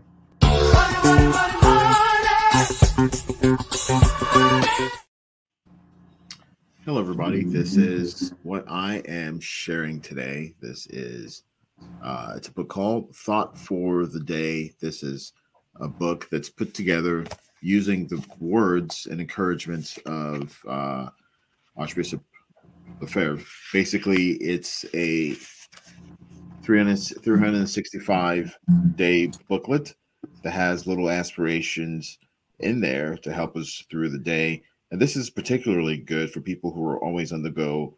Uh, maybe you have, uh, you know, not a whole lot of time to to meditate. You're in your car, you're cleaning at home. Uh, you can just uh, open up this book. Maybe you're feeding your kids, your babies. Uh, you can open up this book and uh, read an entry for that particular day. Uh, today is the third, and we have the feast of Saint Blaise in here, and this is something for us to um, ponder on for the entire day. So this is uh, basically goes from January to December with, with every day uh, having something uh, that you can chew on. You can uh, basically uh, meditate on. It's a very good book. This is published by Angelus Press. I don't know if you can see that here. Uh, my lighting is a little bit poor. This is an Angelus Press book, and you can get this. It's very small. It's a pocket-sized book. So this can fit in your breast pocket. This can fit in your purse. Uh, do get this book. It's a very good book. Very succinct. Each day is succinct messaging that really sort of uh, sink, sinks in very, very easily, digested very easily.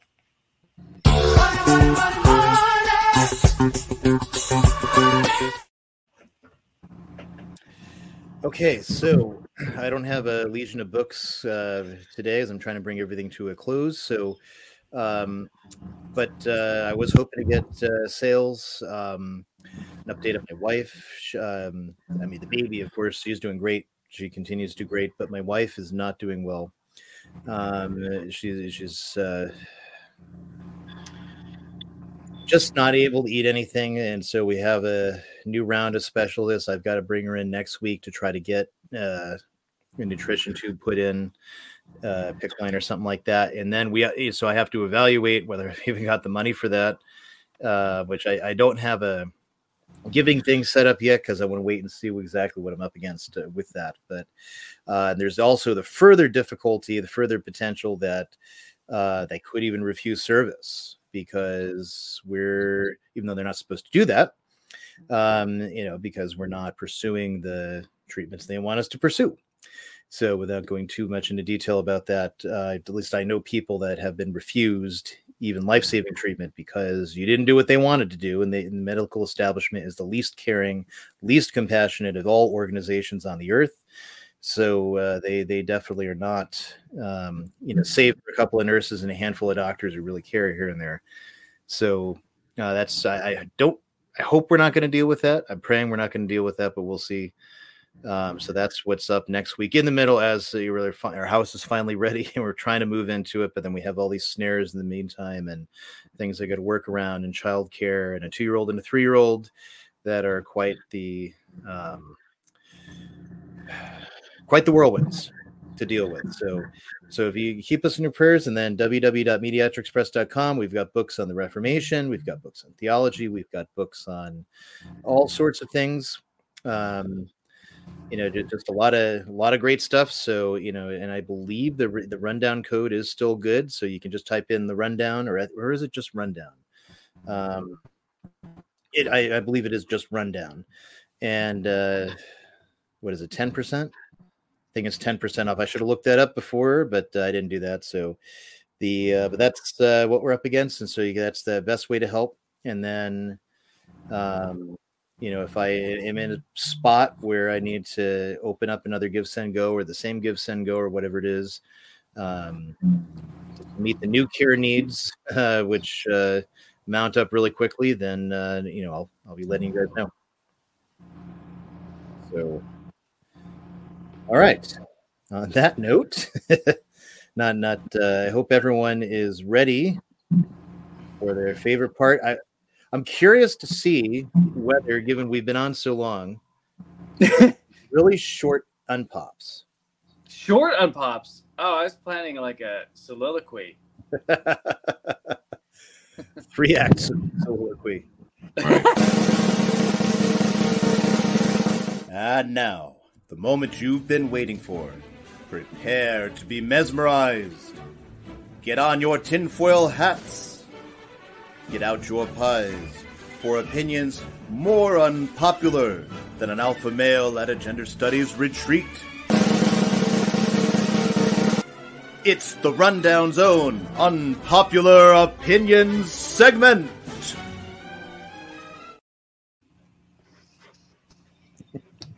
Great. I don't know if anyone can see the um oops wrong wrong tab the uh the video with the uh, feminist uh, retreat there but um it actually the, the song whatever song they're singing on the uh, powerpoint it says you are the rapist What does that even mean? something in uh, feminist uh, trans uh, empowerment uh, motivational retreats guess i don't know so uh, i'm going to start and this should prove to be a fairly unpopular opinion so uh, in the intro video and then we played the actual video you saw aoc dancing trying to do the black preacher style and it fa- failing miserably at it. Some people are good at it. She is not. Um, among many other things, she's not good at. And so, uh, but but interestingly, so she's complaining about removing Representative Ilhan Omar uh, and, and claiming it's all because of racism and sexism and all these things, not anti-Semitism. That's why they try to blast back with what actually is a fake news story. Marjorie Taylor Greene was not talking about Jewish lasers, and uh, it did it did lead me to that hilarious Mel Brooks video. So, um, but nevertheless, my unpopular opinion is Ilhan Omar is not being removed from a committee thing, uh, you know, because of all these things. What what are what's not being said? What's the one group not being said in her removal? Well, uh, I can't say them either. they were in the, the, the space video uh, in the intro, and they're pretty much the reason why she is being removed. The one thing nobody wants to talk about. Uh, that's pretty good. All right. Uh, my unpopular opinion is uh, maybe considerably unpopular, uh, but we I don't want to say too much, but basically uh, on Garabandal, to this is to the trads out there, Garabandal is not the apparition, uh, the apparition that you think it is. I think it is a false apparition. Now, I'm not going on anything that I've, you know, intuited on my own. This is basically what I've read. I know a lot of people are now doing a lot of research and they're holding on to a lot of, uh, you know, not positive things, but uh, things that that uh, seem to make sense. To, seem to make sense. The shoe fits. You know, they're looking at a lot of perhaps um, uh, prophecies that seem to make sense, especially in time in which we're currently living. But a lot of things to keep in mind uh, is uh, yes, there are a lot of interesting things to take from the from the alleged apparition.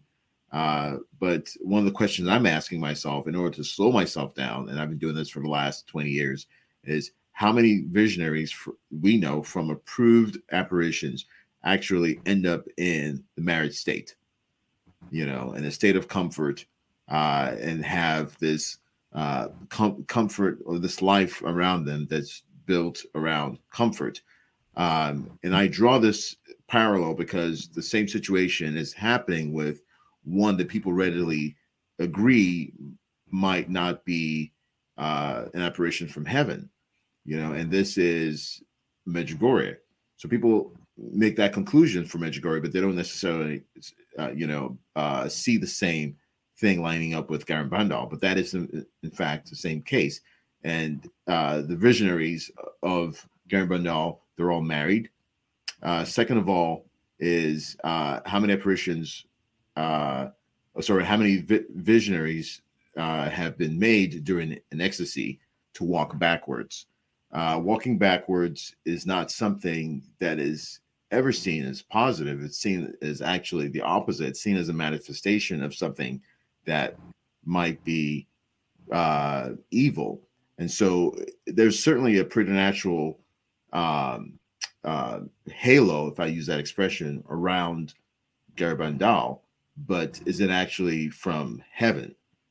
The next thing I notice is when people ask for a miracle, uh, you know, in places like uh, uh, Our Lady of uh, Guadalupe, in the case of Our Lady of uh, Lourdes, and in the case of Our Lady of Fatima, the manifestations of this miracle was such that everybody was able to see and everybody was in uh, was able to live. I would say, you know, we have miraculous water at Lourdes, we have uh, miraculous Tilma Guadalupe, and in Fatima we have uh, the miracle of the sun. You know, uh, and in these cases, people were asking for, you know, that miracle. You know, they wanted to see, well, show us Our Lady's uh, is truly and really appearing here. Show us something that we can believe, right? But with Garabandal, you have the, the miracle that was shown to people was uh, the materialization of a host in one of the girl's mouth. You know, so a host materialized from thin air, appeared in her mouth, and that was the miracle. Things don't seem to fit, you know. When you talk about people asking, they want to believe, they themselves experience something. The bishop experienced the tilma opening up, the flowers coming out. We have an image which we can hold and show today. In Mexico, uh, sorry, in, uh, in at Lourdes, people have there to remind them daily of the water that sprung out from the earth that gives miracles. At Fatima, people there experienced wetness. They were rained on. They saw the sun dancing. They thought the sun was going to fall on them. They believed. Uh, with Garabandal, it seems to be something that was contained in that person who was saying, hey, This is the miracle. So it's not really 100% clear exactly what the miracle was, you know, because it's not truly manifested to the public in the way that they can themselves see and to judge for themselves. And the last thing um, is Our Lady did warn us, uh, Our Lady of Last uh, warned us in the 20th century that there would be more manifestations of such things and that the devil is well and alive in the world. He's looking to deceive. And to a certain degree, a lot of things that we see today, especially in the 20th, 21st century, you know, we, we have to judge uh, things according to tradition. And if if I've listed all these things, which has happened according to to tradition, why do we turn a blind eye to, to just asking simple questions? I know people want to latch onto Garabandal because it talks about three days of doubt, darkness, talks about some sort of illumination of minds and hearts, and this seems fabulous. But we have to ask questions, and because I'm asking these questions, I'm leaning. My my opinion now is Garabandal may not, in fact, be the apparition that people want it to be.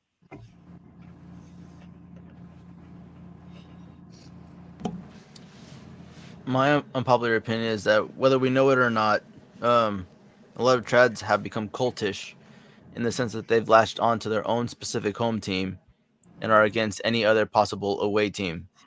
And it's uh, uh, really against uh, because our own team, our own specific community, our own parish, whatever community you know provides priests for our parish, whether it be the uh, whatever group of Sede Vacantes, whatever SSPX or whatever resistance, whatever else, um, so attached to their own specific home team that one begins to tell other people not to go to anybody else but our own home team. Um, and and this isn't going to promote tradition precisely because each and every single group doesn't have places in every city all across the world.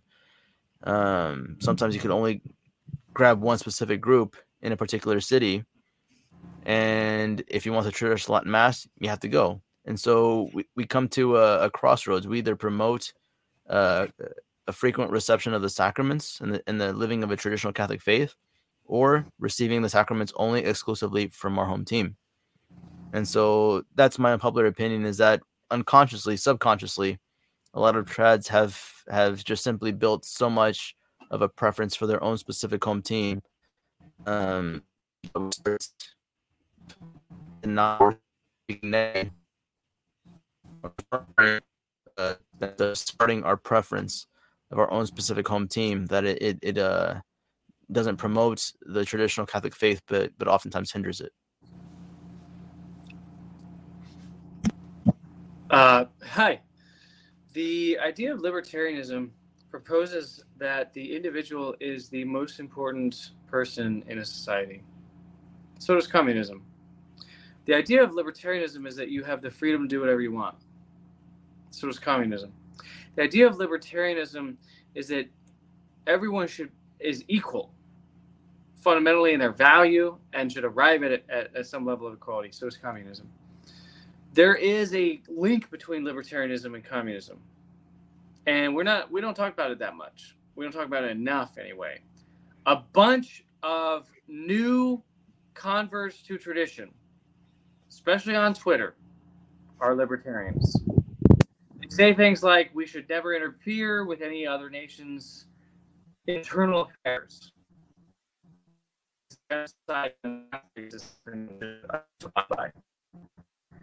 they say like less government. I want government out of my way. As if freedom, what's happening here? as if freedom uh, is the is the most important value. And they say things like, "I want limited government so that people can do whatever they want." As if we have the freedom to do whatever we want, as if we have the freedom to sin, the freedom to blaspheme, the freedom to tell lies, as if error has rights. So my unpopular opinion is that libertarianism is just communism. It is the precursor to it. It's linked to it inextricably, and we don't talk about it enough. Freedom is not the ability to do whatever you want. Freedom is not the the the, the pursuit of happiness or the or the or uh, the, the the pursuit of life, liberty, and property, and and and, and the acquisition of material goods. Freedom is the ability to choose the good the ability to choose the good. And a just society, in a just society,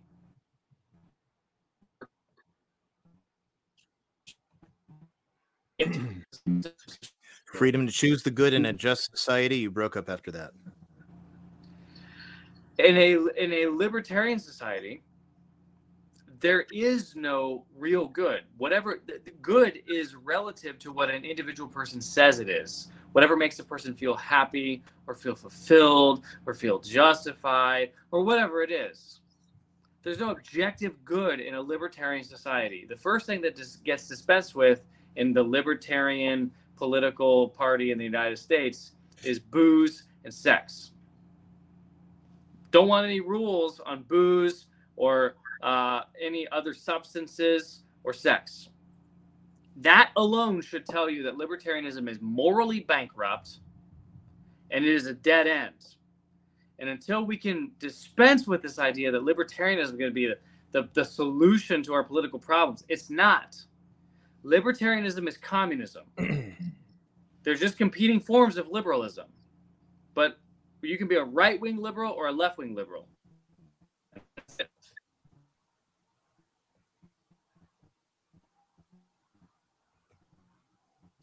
Okay. So I do believe that's the end of the unpopular opinion segment. Thank you to everyone in the chat, uh, the chat over on the Rumble, um, all of Trad Pat's listeners and supporters who came and waited. We thank you. Um, hopefully, we'll be able to do this again when it'll work, um, and he'll actually be here. So, fingers crossed for that. Um, anyway, we leave you tonight uh, with a reminder, given that, uh, well, the unspecified virus of unspecified origin and all that is uh, coming up again. We want you to remember what they did. is going to get worse.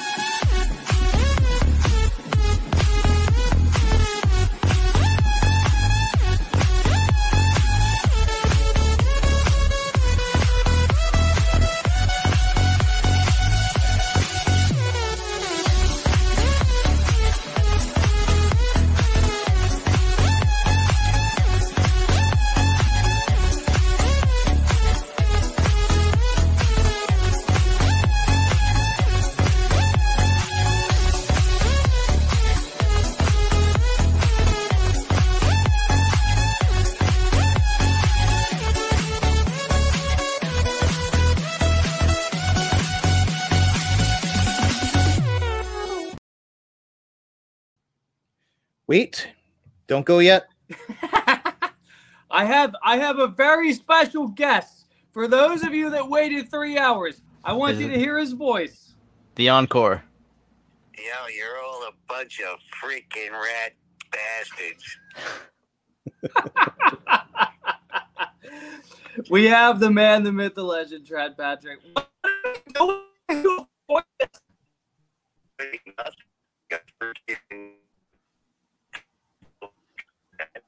Of course, we have him on Mike's uh, audio. Yeah, we would.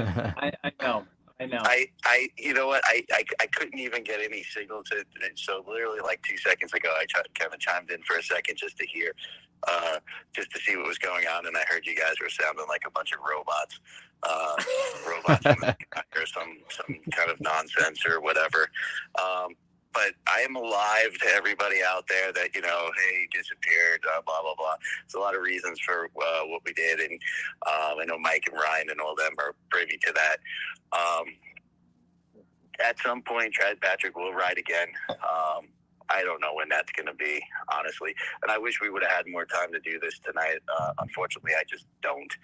Um, but I think what I'm going to try to do is maybe get together at some point when I'm driving with uh, Mike and Ryan and them and maybe record a little something for all of you. But uh, listen, stay frosty, all right? Um, Stay frosty. Words from Trad Pat. Thank you, friend. We'll, we'll talk to you soon. All right. And there we are. Well, at least on the playback, we can say, all right, if you're only here for this, skip up to three hours and uh, 10 seconds. oh man, and thanks to our broadcasting partners at the Crusade Channel, crusadechannel.com, media the way it should be. Go to crusadechannel.com slash parrott, P-A-R-R-O-T-T, two R's, two T's, and join because I have a feeling that Trad Patrick is going to be on the Crusade Channel, and you may have to just pay to hear it. All right. Good night, everybody. I have two shotguns in my home. They're locked in a safe. There's a metal gun case. We live in an area that's wooded, somewhat secluded. And I've said, Jill, if there's ever a problem, just walk out on the balcony and fire two blasts outside the house. Buy a shotgun. Buy a shotgun. You don't need machine gun. You don't need 30 rounds. Buy a shotgun. Buy a double barrel shotgun. You don't need a tank. You don't need an AR-15 to scare those thugs away. No, and I don't need a grenade launcher. I don't need an F-15. There's just one thing I need to do, and they'll stay away from me. Fire two blasts outside the house. Buy a shotgun. Buy a shotgun. Buy a shotgun. Yeah, buy a shotgun, baby. You don't need a machine You don't need a machine you don't need 30 Way too rounds. Many Buy a shotgun. Buy a double barrel shotgun.